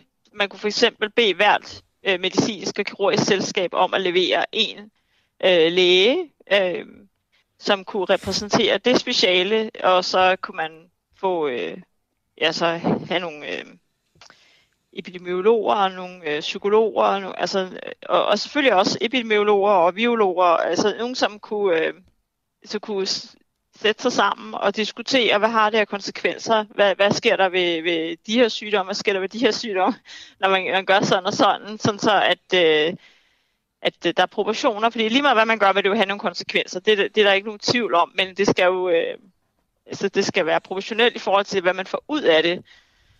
Øh, Ja, og det er jo det, altså det den lægefaglige tænketank Atlas øh, det, øh, kan, det er, at vi har jo en kæmpe ekspertpulje på femoghalvtreds eksperter, som er repræsenteret fra forskellige lægefaglige specialer, og vi har også øh, en sundhedsøkonom øh, og en professor i sundhedspædagogik og en øh, statistiker og øh, nogle psykologer og en jurist, og vi, altså vi har øh, forsøgt at, det er primært lægefagligt, forankret øh, af tungvejende lægefaglig ekspertise. Øh, hvor vi har både professorer, vi har nogen, der øh, ligesom jeg selv er primært en kliniker, altså en, der går rundt og ser patienterne til daglig. Vi har praktiserende læger, vi har, øh, vi har også mulighed for at trække på en professor i, i almindelig medicin, og altså, vi har også nogle sparringspartnere uden for Atlas, som øh, vi kan trække på deres ekspertise, sådan så at når vi, når vi har nogle tanker om noget, så kan man spare med hinanden og øh, ligesom Øh, få sådan et, et bredt billede af, hvad, hvad kan det have konsekvenser, og hvad, hvad sker der egentlig i virkeligheden, så det ikke kun bliver sådan nogle beregninger på Excel-ark, så meget af det har jo været i forhold til forudsige dødstal, og, øh, og man har jo også hele tiden talt, hvor mange er, er testet med coronavirus, øh, og, og, og lige nu er det for eksempel, der, der går man jo også og registrerer det, men de patienter, jeg ser, når jeg går, øh, lige nu går jeg tilsyn på det medicinske og kirurgiske afdeling, så jeg ser hver dag, hvad der foregår på hele hospitalet, eller på alle afdelinger, øh, som psykiater, og, øh, og, og de, de patienter, jeg ser, som er indlagt med coronavirus, de fejler noget andet, de er bare blevet testet, og de tilfældigvis har, er positive, så det kan godt være, de bliver registreret indlagt med det, men det er ikke det, de er indlagt for, øh, Og det er jo sådan nogle detaljer, som det kunne være rigtig godt at få frem. Jeg har faktisk under anden bølge simpelthen nægtet at registrere dem, der var indlagt på psykiatrisk afdeling, der testede positivt for coronavirus, for jeg kunne simpelthen ikke se, at det gav nogen mening, at de skulle indgå en statistik over, hvor mange der er smittet, når det slet ikke var det, de var indlagt for. Det var helt tilfældigt, at de havde ingen symptomer. Okay, må- måtte du det? Jeg har ikke spurgt nogen. Ikke for i bussemand, men jeg tænkte... Ej, jeg har altså ikke spurgt nogen. Jeg var ikke registreret det, fordi jeg synes ikke, det var vigtigt. Altså, jeg kan ikke se, hvordan det skal give nogen mening og give, give, have nogen værdi for nogen. at vi registrerede alle de koronasocialiske patienter, der var, der, fordi man, altså, de bliver jo talt hver dag, de tal. Ja. Ved du hvad, Mia, jeg har jo egentlig flere spørgsmål, men jeg ved også, du har en, en bagkant, som vi allerede... Nej, det har jeg faktisk ikke i dag, men det har du nok. Jeg, skal ikke, jeg, jeg skulle have været til Fredericia i dag, men det skal jeg ikke i det her vejr, så jeg har rigtig god tid. Men, øhm, Nå, men altså, vi kan egentlig ja, godt... det er op til dig. Nej, men jeg, jeg, jeg, jeg, jeg skulle egentlig bare til at læse nogle, øh, nogle nyheder op. Jeg tænker, at nu har vi, øh, nu har vi snakken. Vil du ikke lige... Altså, mm. det sidste her, du, du nævner, vil du ikke prøve at sætte nogle flere ord på det? Altså, var der ligesom sådan nogle... Hvad siger man? Beslutninger, eller et eller andet, du, der, der blev taget fra, fra, fra højt sted, som, som du bare var, var uenig i. Vil du ikke prøve at sætte nogle flere ord på det? Altså, hvad var det, du tænkte? Du er jo trods alt øh, faglig. Ja, tak. Jo, altså, men det som Atlas har haft øh, fokus på, det er jo det er proportionalitet, og der har vi også, vi har udarbejdet en analyse omkring den her masseteststrategi. Øh, fordi P C R, alle de her test er jo ikke øh, udviklet til at screene befolkningen, de, de er udviklet til at stille en diagnose hos en patient, der har symptomer, og en test har også en, øh, altså, der, der hænger noget klinik med, altså nogle symptomer, så... Hvis man tester patienter, der har feber, er der en større risiko for, at man finder nogen, eller chance for, at man finder nogen, der har for eksempel coronavirus, hvis man tester en rask befolkning. Og det har været meget svært at være vidne til alle de raske mennesker, der stod i kø. Alle de penge, man har brugt på det, som jo ikke har haft nogen dokumenteret værdi overhovedet, at man har, har testet så meget og, øh, i forhold til, øh, hvad man vil have ud af det. Og vi har jo også øh, altså, den her virus, selvom at personalet, og vi selv skulle testes to gange om ugen, øh, og patienterne skulle testes to gange om ugen, så kom virus jo alligevel ind, fordi det har jo ikke gjort nogen forskel. Over, altså, det har jo ikke gjort nogen forskel. Jeg blev selv testet af en, eller da jeg blev smittet med coronavirus, der var det en fra personalegruppen, der havde, øh, var forkølet, og som havde testet sig om morgenen, og testen var negativ, så var han gået på arbejde alligevel. Øh, og øh, altså, så det ville jo have givet langt bedre mening, at folk var blevet hjemme, når de var syge, end at de bare testede sig og tænkte, når det er negativt, så kan jeg godt gå ud i verden, og folk, det har også påvirket folks adfærd, så det har du vel også selv oplevet, folk der er kommet, når jeg er blevet testet, så nu kan jeg godt give dig en krammer. øhm, altså det, det har påvirket folks adfærd, hvis de havde en negativ test, så de så har været mindre øh, gode til at passe på øh, med at smitte andre. Øhm, mm.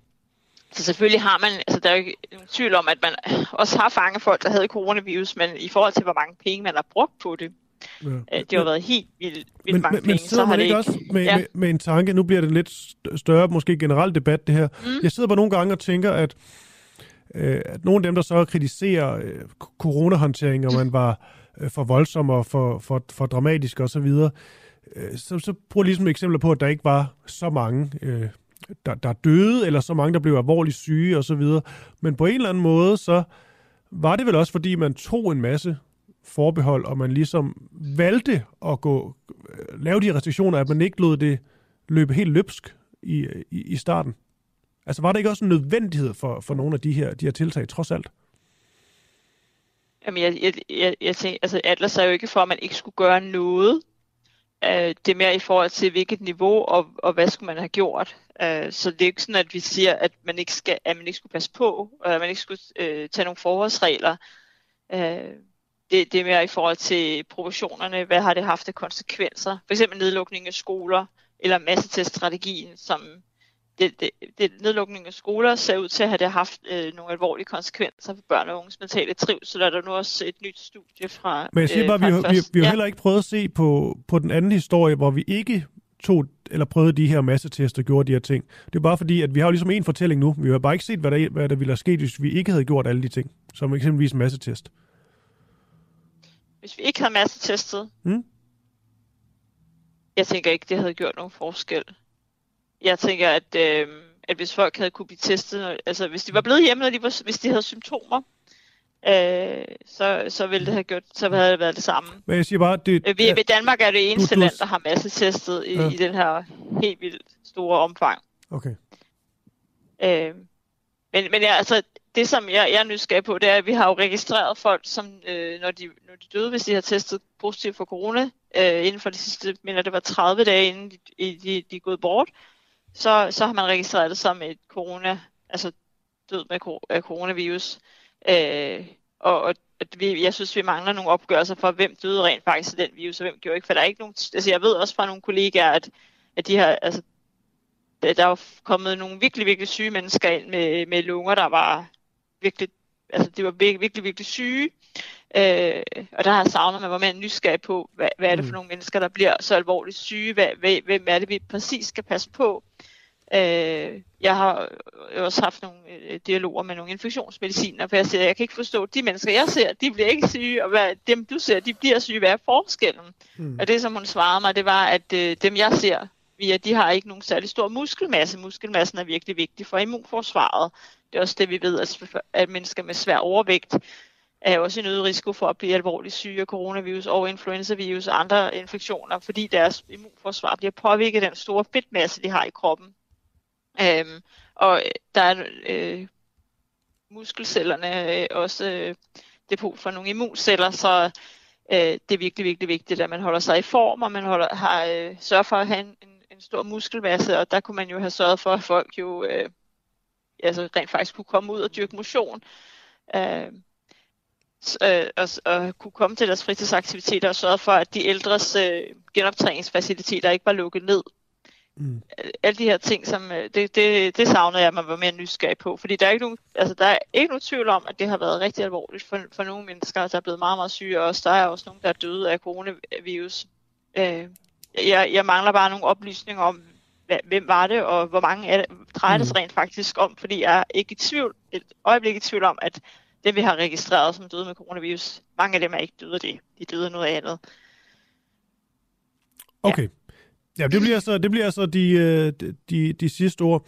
Det, men altså, vi, vi, ja, vi fortsætter også i det her, det her spor, ligesom øh, begynder at se på øh, coronavirus, hvad der er blevet taget af, af tiltag sådan på, øh, på bagkant, som vi er kommet lidt på nu i hvert fald. Ja, men hvis jeg lige afslutningsvis må sige, ja. at, at det som vi, vi er interesseret i, vi, vi synes ikke, der er nogen grund til at skulle slå politikerne oven i hovedet, for jeg tænker, at altså, vi tænker ikke, at de har gjort noget i ond vilje, de har gjort det, fordi de tænkte, det var det rigtige. Vi vil bare gerne for fremtiden Øh, forsøge at skabe fokus på, at man øh, er lidt mere nysgerrig på, om der kan være flere nuancer øh, til sådan nogle situationer, og at man ikke øh, går i panik, og man lige trækker vejret. Det er jo det, som vi er vant til som læger. Jeg lige at tænke sig om før, at, altså, øh, at, at man så lige får spurgt øh, nogle lidt bredere ud. Hvad kan der her? Og lytte, når der, nogen, der, når der rent faktisk er så mange, fordi der er jo mange læger, og det synes jeg også er lidt, det undrer mig også, at, at øh, at der ikke er, at man ikke har undret sig over, så mange læger på verdensplan har været øh, har, har stillet spørgsmålstegn ved den måde, det er blevet håndteret på. Øh, er man ikke sådan som journalist for eksempel, er lidt nysgerrig på, hvorfor? Det har, det har jeg i hvert fald aldrig oplevet før som læge, at, øh, at vi som stand har været så har haft så mange spørgsmålstegn ved, ved den øh, sundhedspolitik, der er blevet ført. Okay. At man, at man øh, sådan i fremtiden husker at og og lave, og lave nogle uafhængige udvalg, som, øh, som ikke er udvalgt af politikerne, og som øh, repræsenterer bredt, en bred faglighed. Så tror jeg, at man vil være kommet bedre igennem det, uden så mange alvorlige konsekvenser. Ja, nu kan vi altså ikke nå mere om Mia Gall Grandahl. Det er så fint. Formand for den lægefaglige tænketank Atlas og speciallæge i psykiatri. God dag til dig. I måde, tak. Hej. Tak.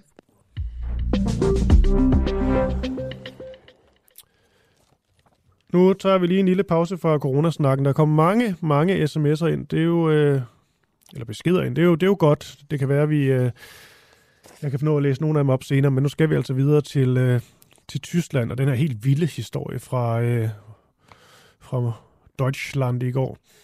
For afværget tysk politi i går simpelthen et statskup. Hele tre tusind betjente deltog i en omfattende aktion i går.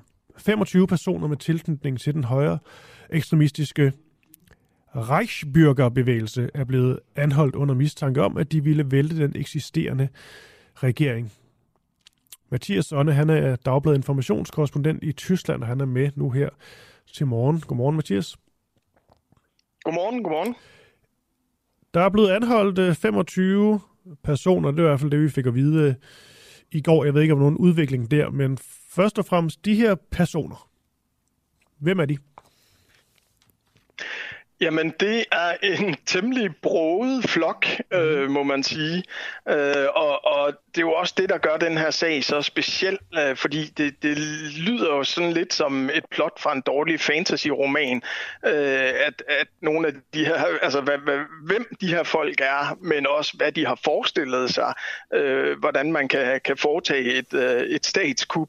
Øh, men altså først og fremmest, så handler det jo om, om øh, øh, ham den øh, nu berømte øh, prins Heinrich den trettende fra adelsslægten Reuss, øh, som, øh, som forestiller sig at, øh, eller forestillede sig indtil i går, at han øh, skulle være leder af, af den her nye samfundsorden i, i Tyskland, altså en prins på, på, på toppen af Tyskland.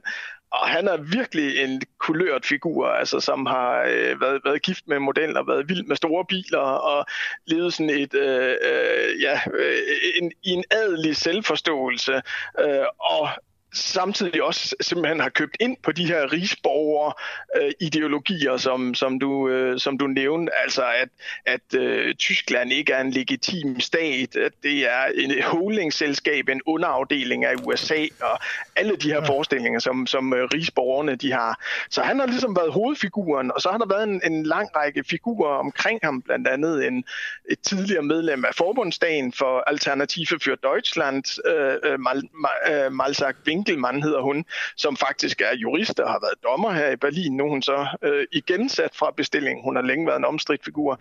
Øhm, og så har der været, jamen, der har været læger indover, der har været jurister indover, altså folk, som, som øh, mange af dem, som køber ind på, på den her rigsborger-ideologi. Øh, Men i forhold til hele persongalleriet, så det, der er afgørende, det er, at, at vi altså også taler om øh, tidligere øh, oberster, øh, blandt andet i øh, det her K S K, altså øh, en special enhed, Kommando Spezialkräfte står det for, øh, i den tyske forbundshær. Og så begynder det jo at blive farligt, fordi det er folk, som, som har trådet ind i forbundshæren, og i øvrigt også øh, har siddet direkte i nogle øh, bataljoner eller nogle kompagnier, som, øh, som øh, har været skandaleramte, hvor der er forsvundet våben osv. Så, øh, så man, man kan sige, at det, det, er, det er et helt vildt persongalleri. Altså, det, øh, det, det lyder som et rollespil, men øh, er altså øh, faktisk rimelig springfarligt. Ja, og det man vil også skal have med, fordi nu er det godt nok en, øh, fordi den første her, du nævner, en øh, kulørt skikkelse. Men altså, da vi så øh, det, der skete i U S A, der var mange af dem, der anførte, det er jo de her såkaldte QAnon-tilhængere. Når man ser, hvilken konspiration de tror på, så kan man tænke, okay, det, øh, nogle gange skal man tage alle alvorligt her i, øh, her i verden, i hvert fald hvad de kan med at gøre. Fordi her, der taler man jo om et statskup, mulig statskup. Jeg ved ikke, om det blev kørt for meget op i medierne, fordi hvordan foregår sådan noget rent faktisk? Hvor meget ved vi om det her med et angiveligt, en angivelig planlægning af et statskup? Jamen, det, det ved vi ikke specielt meget om. Øh, vi ved kun, at de internt i netværket har diskuteret de her ting. Øh, og, og det er selvfølgelig også svært ud fra, øh, ud fra medierygter at sige, hvor, hvor fremskreden det er. Øh, de, de var i den her planlægning, men ved øh, Verfassungsschutz, altså, øh, som godt nok også har været skandaleramt tidligere, men øh, på grund af, af nogle tvivlsomme muldvarpe, men trods alt et af de vigtigste øh, efterretningsorganer her i Tyskland, der holder de fast i, at de her planer altså var, øh, var, var øh, langt fremskredende. Og der er jo øvrigt også øh, blandt dem, som øh, øh, altså i den her razzia i går, og blandt dem, som er blevet varetægtsfængslet nu, er der også fundet våben. Så øh, altså, vi, vi kan jo kun støtte os til, hvad efterretningstjenesterne øh, fortæller os som presse, og de siger altså, at, øh, at, at de her planer var, øh, var temmelig fremskredende. Så, øh, så mere end det ved vi ikke, øh, men, men altså præcis med, med henvisningen til øh, QAnon, så, øh, så så øh, kan vi jo se, at selv tosser kan øh, lave en øh, hulens masse ballade i en, øh, i en retsstat og i et demokrati. Og det var jo lige præcis det, de også stilede imod, øh, ifølge medieberetninger, i hvert fald øh, ifølge Spiegel og, og Die Zeit. Ja. De, de skriver om, hvordan de simpelthen bare ville skabe kaos, og så se, hvad der skete øh, i den tyske stat. Det er en helt vild sag. Lige her til sidst, øh, Mathias Sonne. Når man, altså, Tyskland er jo et kæmpestort land. Der er utrolig mange mennesker. Er det ikke nærmest firs millioner eller sådan noget? treogfirs millioner, ja. ja tre tusind betjente behøver jo så ikke at være sådan vildt mange, men alligevel, det er mange. Jeg ved ikke, er det sådan, har du nogen idé om det? Er det sådan en, en tysk ting? Når der så sker noget, så kommer man altså all in og sætter tre tusind ind, eller er det simpelthen fordi, at øh, man har virkelig følt, at truslen var så stor, at man skulle sætte så markant ind? Nej, det er jo fordi, man, man simpelthen har øh, ventet, altså man har jo samlet øh, bevismateriale tilstrækkeligt længe, øh, og øh, man, det, det, det er jo en ekstremt svær balancegang, hvornår man skal øh, slå til i den her slags sager. Øh, Også fordi det er så obskurt et netværk, og så løst et netværk, som det er, der, der strider i alle mulige retninger, og derfor også åbner for, hvad kan man sige, øh, rigtig mange mediespekulationer. Øh, men, men balancegangen er jo, hvornår, hvornår skal man slå til, hvornår har man bevismateriale nok, hvornår er man sikker på at kunne ramme de figurer i de her netværk, som, øh, som faktisk er farlige. Og der har man så simpelthen valgt at, øh, at holde en relativt længe, og så til gengæld slå til med en af de største antiterroraktioner i, i årtier her i Tyskland. Ja. Det er simpelthen bare, og det er jo heller ikke lige det, du skal have en spidskompetence i, men altså, det er bare tre tusind betjente til at anholde femogtyve personer. Det lyder bare helt vildt, synes jeg. Jo, men, men der skal man jo huske, at de har, de har gennemsøgt et hundrede og halvtreds ja. øh, objekter cirka øh, i syv forskellige delstater, mindst. Nogen, nogen siger op til elleve forskellige. Der har været en aktion i Østrig, der har været i Norditalien. Øh, så altså, øh, hvis, hvis man spreder alle de her betjente ud på alle de aktioner, så, mm. øh, så er det faktisk ikke... Øh, Så det er jo ikke fordi, der har stået tre tusind betjente øh, foran prinsens øh, lejlighed. Altså, det er en, det er en kæmpe, øh, kæmpe struktur og stor aktion, øh, som ja, har været planlagt selvfølgelig også over utrolig lang tid. Ja, og øh, ja, det er jo den her Reichsbürgerbevægelse. Øhm. Er det, er ja, det, u- er det, det u- er... Ja, kan vi lige til sidst sætte nogle flere ord på, øh, på dem? Nu har de nævnt, du har nævnt dem, og jeg har også nævnt dem i, i, i oplægget. Øh, er det hundrede procent de her Reichsbürgerbevægelsesfolk, der står bag, og kan vi lige sætte nogle få flere ord på, på dem? Jeg har ikke hørt om dem før. Nej, det er, altså, det er, det er jo også uvist øh, præcis, hvilke miljøer. Lige nu... altså hvilke miljøer det her det er foregået i og er planlagt i. Øh, men lige nu ved vi, at nogle af de centrale figurer, de har købt ind på den her rigsborger- eller Reichsbürger-ideologi. Øh, øh, men der er også tale om, at der blandt andet i det, der hedder querdenker-miljøet, altså øh, et miljø, som er opstået omkring øh, corona, altså anti-corona-tiltag, så at sige, øh, anti-corona-restriktioner og også øh, til dels corona-benægtere. Øhm, der er også nogen, der er i det hele taget, i, øh, altså på den yderste øh, højrefløj, øh, er der øh, figurer, som er optrådt i, i hele det her galleri. Så man kan ikke sige, at det bare er øh, rigsborgerbevægelsen, og det er i sig selv jo også en meget, meget løs bevægelse. Mm. Man aner ikke, om der er tale om, om nogle få hundrede eller om flere tusind mennesker, som, øh, som køber ind på den her rigsborgerbevægelse, som, som i øvrigt var meget medieomtalt i to tusind og seksten sytten-agtigt, hvor der blandt andet blev grundlagt et, øh, øh, et lille kongerige øh, i, øh, i Sachsen i Østtyskland øh, for de her rigsborgere, som så er opløst igen, og i øvrigt også flere fængslet på grund af, af underslæb og så videre. Øh, men, men altså, det er simpelthen folk, som, som ikke accepterer den tyske stat som en legitim stat, og derfor øh, kører deres egen temmelig anarkistiske parallelstat i bittesmå øh, grupperinger, hvor de ofte også jo terroriserer de tyske myndigheder med, med øh, tusindvis af ansøgninger og papirer og frem og tilbage. De laver deres egne pas og dokumenter og, øh, og har endda også udstedt deres egen engelmark, altså deres, deres egen øh, valuta, øh, som så også er gået ned igen. Så altså, det er sådan et, et skørt lille parallelt samfund af mennesker, som drømmer sig tilbage til, øh, ligesom prinsen her drømmer sig tilbage til, til monarkiet, til det gode tyske rige anno atten enoghalvfjerds, øh, og øh, som godt nok virker anarkistiske, men som samtidig har, øh, altså som elsker hierarkier, som har et, et nærmest fascistisk øh, verdensbillede. Så øh, Men altså, alt i alt så er det ekstremt øh, løse øh, figurer, og noget af det er jo så udknaldet, så det er ret svært at tage, øh, tage alvorligt. Og det er den balancegang, vi sidder i nu.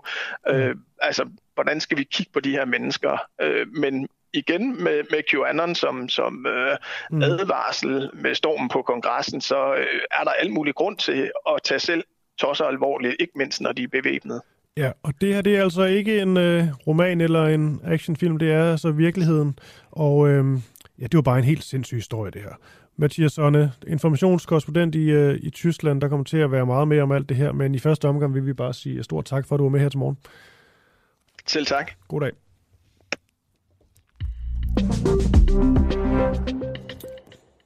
Det er helt vildt det her. Reichsbürgerbevægelse. Det kan jeg blive ved med at sige. Det lyder, det ligger utrolig godt i munden. Men der er selvfølgelig også en masse alvor bag. Er tech-giganter tvunget til at droppe personlige reklamer på sociale medier? Det europæiske datatilsyn, E D P B, de har vurderet, at de personaliserede reklamer på Facebook, WhatsApp og Instagram er ulovlige i henhold til den europæiske persondataforordning, der hedder forordning. Ordning hedder det. Det var svært at sige. Jeg skal lige prøve igen. Persondataforordning. G D P R. Der er mange ord der.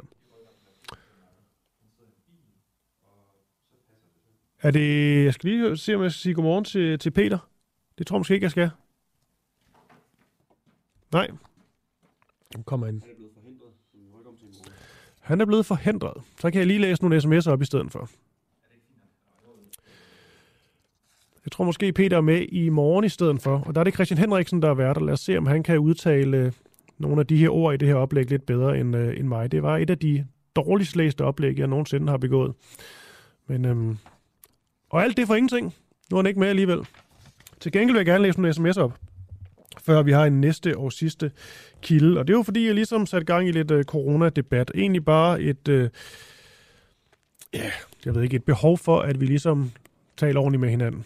Det kan lyde så heldigt, men så alligevel, det er simpelthen bare fordi, det, det irriterer mig lidt, at når man skal tale om vacciner, så skal man tale om, om giftsprøjter. Jeg synes, det er åndssvagt. Lad os nu tage debatten ordentligt.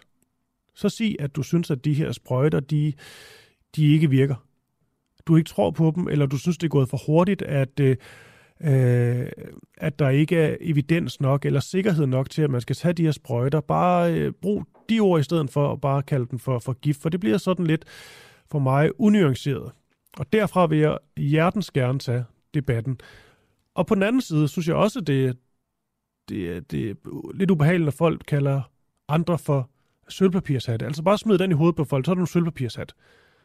Det er også bare sådan lidt lidt letkøbt. Lad os, lad os tage debatten så godt muligt.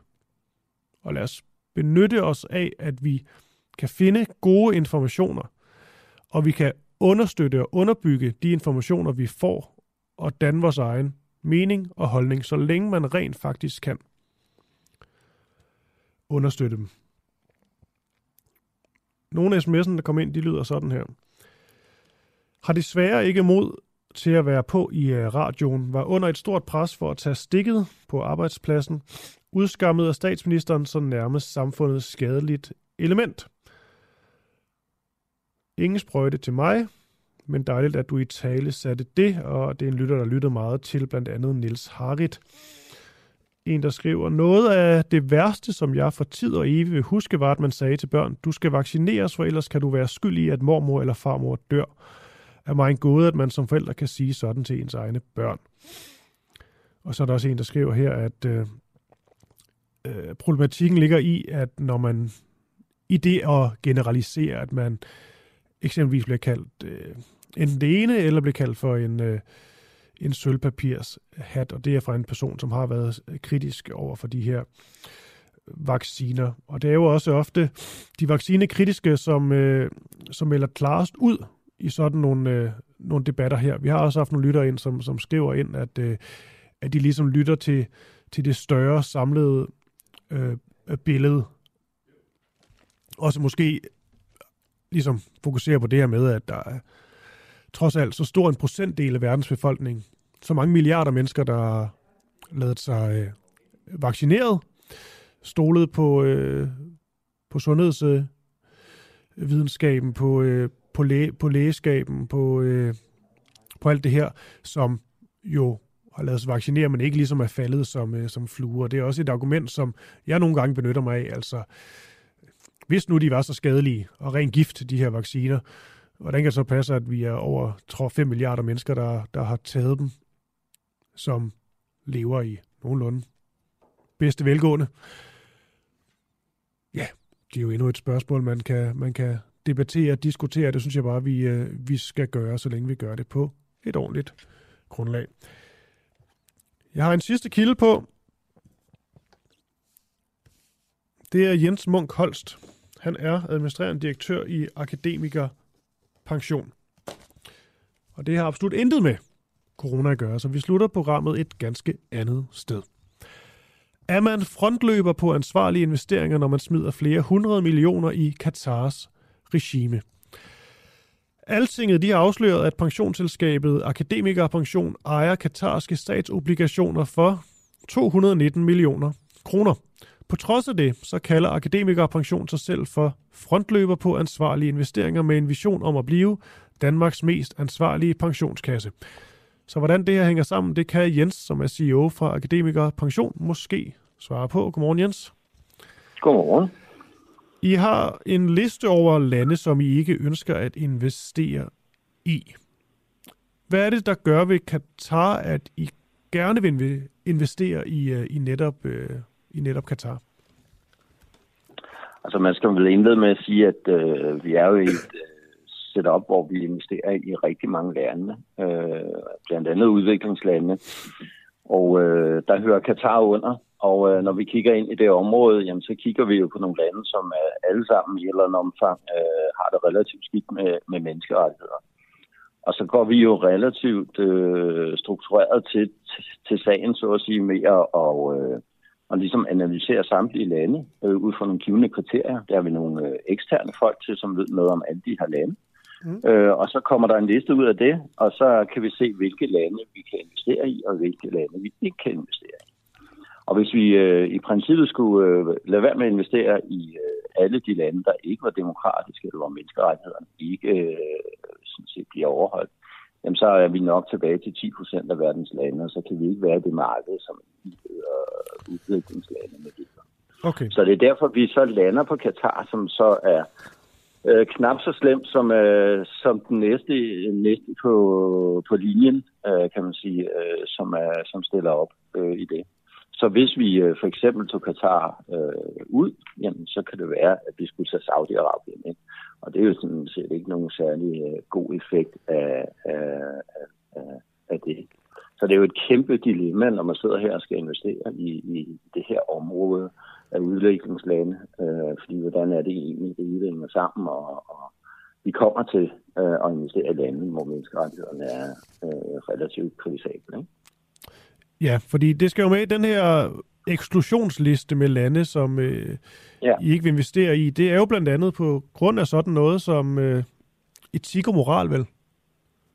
Ja, jeg vil jo ikke kalde det etik og moral. Det er jo ud fra menneskerettighedsværdierne, øh, så at sige, ikke? Øh, så etik og moral er noget, som jeg kan have, du kan have, det forskelligt. Okay, men betyder det så, at, at den eksklusionsliste, jeg har, alle de lande, de er de værre, når det kommer til... Øh, til menneskerettigheder. Ja, ud fra vores, ja. Ja, ud fra vores vurdering, så uh, kan du sige, at alle de her lande, som står på den her liste, uh, de er faktisk værre end, uh, end Katar. Og du kan sige, der står nogen, der står også nogen under den liste, hvor, hvor, hvor du ser, hvis du går ind og læser dem, vi så har uh, på listen over lande, som gerne uh, må investere i, hvor du så tænker, nej, det kan ikke være rigtigt. Mm. Uh, de er da også grimme. De har også dårligt syn på menneskerettigheder. De har også dårligt syn på gender equality, og de øh, undertrykker en eller anden øh, minoritet eller noget andet.